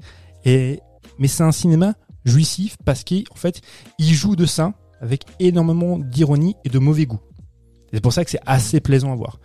Le plan, une jeune femme qui est l'héroïne du film, se retrouve en fait telle une, fi- une figure de proue sur un véhicule à l'avant à poil. On On peut imaginer, on l'a déjà vu. on l'a déjà, on l'a déjà vu. Mhm. Et comme ça, elle est, et elle, et elle est transportée, bien sûr, évidemment, cette jeune femme, parce qu'on est un peu dans le Rapid Revenge. Elle est vivante hein, encore. Elle est vivante. Et elle va se venger, elle va trucider euh, ces bonhommes. Mais ça inscrit vraiment de ce que représentait le cinéma aussi euh, australien. C'était l'Australien. Mad Max, c'est pareil. Ils sont représentés dans les 70-80 comme des bouseux alcooliques qui passent leur temps à faire chier les, les gens ou à tuer du kangourou. Mad Max, c'est un peu ça aussi, tu vois. Hmm. Mais ces gars-là, quand ils faisaient ces films pour 3 francs 6 sous, n'avaient peur de rien. Il y a des cascades. Vous vous souvenez des cascades de Mad Max? Cascades de dingue. Et dans tous ces films, il y a des trucs, mais enfin, il n'y avait pas d'assurance. hein. Parce que les, les gars, enfin, personne ne voulait, assurer ces films-là, c'est pas possible. Ils, monopolisaient des, des des, autoroutes, des, et voilà, des, kilomètres de route sans autorisation. Faisaient n'importe quoi. Et dans le lot, il y a un mec qui s'appelle Grant Page, qui est un cascadeur. Ce type-là, je vais peut-être dire une bêtise, mais je crois qu'il est encore vivant, il doit avoir 80 ans. C'est incroyable qu'il soit encore vivant. Il faisait des cascades, mais sans filet, sans rien. Genre Bébel, Bébel euh, puissance 10. Ah ouais, non mais c'est c'est- non mais c'est un truc exceptionnel. C'est lui par exemple qui fait les cascades dans Mad Max où il y a une séquence de bagnole. Euh, Grand Page, il s'était cassé la gueule juste avant, il avait une- un pied dans le plâtre, la jambe dans le plâtre. Il roule une bagnole et puis il fait des tonneaux avec. tu vois. Le mec, il saute d'une falaise en feu et il tombe dans la flotte. Il sort de la flotte, il saigne du nez, il saigne des yeux, il saigne des oreilles. Il fait c'est bon, c'est dans la boîte. Ok. Quelqu'un peut m'emmener à l'hosto? Et c'est que ça. Et tous les tournages, c'est ça. C'est enfin. Sinon, on la refait. Hein. Ah non mais ça, non mais ça touche au génie. Non, les vraiment beaucoup beaucoup beaucoup de talent. Donc il faut voir ce doc. Il faut voir si vous avez à l'occasion ces films australiens. Et comment les voir? Bah voilà. Comment les voir? Eh ben, j'ai la réponse. Eh ben, tu peux pas. J'ai la réponse. Et ben pour les voir, vous pouvez vous abonner à la plateforme Shadows. On n'est pas sponsorisé, mais si jamais ils nous écoutent, on est ouvert à la proposition. Mais il faut s'abonner à cette plateforme. C'est une plateforme de française. C'est bon, je te remercie. J'ai encore un bout de pizza. C'est une plateforme française de streaming qui est spécialisée dans tout ce qui est cinéma de genre. Bah, C'est tu sais quoi, tu me l'as vendu. Non, mais franchement, c'est Non, mais je rigole pas. Hein. Et, et- et- et leur tagline, c'est la première plateforme de streaming. Donc ils font cinéma horreur, il y a du thriller, que il y a j'aime. il y a, il y a tout. Et en plus, c'est génial parce que vous pouvez vous- voir donc des films, aussi bien des films de la Hammer, d'ailleurs des années 50, 60, 70, des films australiens. Vous pouvez voir des, nouvelles, euh, des productions originales. Ouais, c'est un peu comme Netflix. Ils récupèrent des, des prods. Vous pouvez voir des classiques. Vous pouvez voir Evil Dead 2. Vous pouvez voir euh, voilà Halloween. Vous pouvez voir plein plein de trucs. Ils ont un catalogue de fou. C'est pas des séries, c'est que des films, dont des docs aussi qui sont dédiés au cinéma. C'est génial. Et c'est français, monsieur. Shadows. Ça. Ouais. Shadows. Shadows. Shadows. Hmm, je connais. Donc c'est 5 euros, enfin c'est un truc habituel, 4,99 euh, par mois. Donc pour Prix 5 balles. le prix Donc psychologique. voilà, soit tu t'abonnes euh, directement via leur plateforme sur le site, soit si vous avez Amazon Prime, il y a, vous pouvez le prendre aussi via Amazon. Donc au même Ah mais tu tarif. vois en plus euh, ça, ça rejoint c'est dingue hein, mais euh, ce- ça rejoint quelque chose que je me disais il y a, il y a deux jours j'étais en train de me dire il y a tellement de, contenu en ce moment tellement de choses tellement de trucs tu vois c'est sans sans fin. Mais à un moment donné je me disais il y a des vieux trucs que j'aimerais bien revoir. Et euh, là je suis aussi des groupes sur euh, sur Facebook, euh, c'est des mecs qui aiment le cinéma et qui te mettent plein d'affiches, plein de trucs, et je revois des affiches de vieux films que j'ai vus, et j'en ai oublié tellement, tu vois ce que je veux dire. Je le vois, je dis, ah putain, je me le remettrais bien celui-là, ou celui-là, ou celui-là, ou celui-là, ou celui-là, et à chaque fois je me dis, mais comment est-ce que je... Bah, ça, Qu'est-ce qui me reste comme solution pour les trouver, tu vois À ce part que je veux dire RTL Alors 9, après- ça c'est une bonne méthode. Ouais. Mais bon, va falloir attendre quand même chaque jour que le, le bon film passe. Mais j'étais, j'étais vraiment en train de me dire ouais, quelle, quelle serait la solution, d'autant plus que Halloween euh, pointe le bout de son nez. Donc, euh, Tu fais bien de le dire parce que justement Shadows, pour Halloween en fait, pour tout le mois d'octobre, chaque jour il y a un nouveau film inédit voilà. qui sort. Ah, tu vois, Donc euh, pour Halloween. c'est clair. Non, Donc c'est vraiment vraiment top. bon truc, Donc euh, voilà, cool. Conseil. Et ça vous permet de... Ah ouais, j'arrête Mike. Parce que Mike Morgan, il... Mike allait clôturer. C'est vrai qu'on a vachement débordé. Ouais, je crois qu'on va atteindre les deux heures. Bon, non, on a, on n'a pas de limite. Aussi l'ennui des auditeurs éventuellement. Ça va, les gens qui sont là, vous tenez le coup. Parce qu'il faut dire à tout le monde qu'on a des spectateurs aujourd'hui. Bon, Ouais, en fait, ils sont là pour bouffer et pour boire. Et apparemment, comme ça, nous. ah, comme, comme nous, sauf que ça se passe bien? Ça va, Thomas? Bon, les garçons et la fille. Alors, c'est pas juste la fille. Non. C'est Éléonore. Non, mais tu l'as Notre, euh, réduit, voilà, juste à sa ouais, condition non. de femme, alors que c'est Éléonore. Éléonore, Julien, Mathieu, Loris, merci euh, d'avoir partagé, partagé avec moi ces deux heures de temps. Euh, merci aux auditeurs de nous avoir écoutés. On vous retrouve dans dans 15 jours euh, pour un pour un nouvel épisode et euh, pensez toujours à partager ce podcast, à le noter, ça nous fera de la pub. Et euh, voilà Et donc partager dans la vie. Hein. et partager, oui, partager euh, des moments entre vous. Mettez-vous l'alerte aussi sur les, sur les plateformes, Ouais, parce qu'il est possible que des fois, euh, certaines plateformes soient pas suffisamment réactives c'est et que l'émission ne sort pas le lundi comme c'est prévu, mais un peu plus tard. Donc ça veut pas dire qu'on n'a pas fait d'émission, mais voilà, il tarde un Voilà. peu à l'envoyer. Donc mettez-vous tout de suite. Donc il faut euh, s'abonner euh, au podcast sur vos plateformes, faut activer les notifications et comme ça vous aurez un petit message sur votre téléphone portable. Le jour de la sortie de l'épisode, effectivement, on a une plateforme euh, française qui met un peu de temps à nous à nous Ça arrive, voilà, c'est comme ça. Oui, mais c'est une très bonne plateforme. Très suis bonne- abonné, donc euh, je les soutiens. Mais les gars, soyez plus réactifs. Ouais, il faut être un peu plus réactif et puis euh, voilà. Donc euh, ben passez euh, une belle semaine et puis euh, à tout vite. Ciao. Ciao, bisous. Ciao, ciao. Au revoir.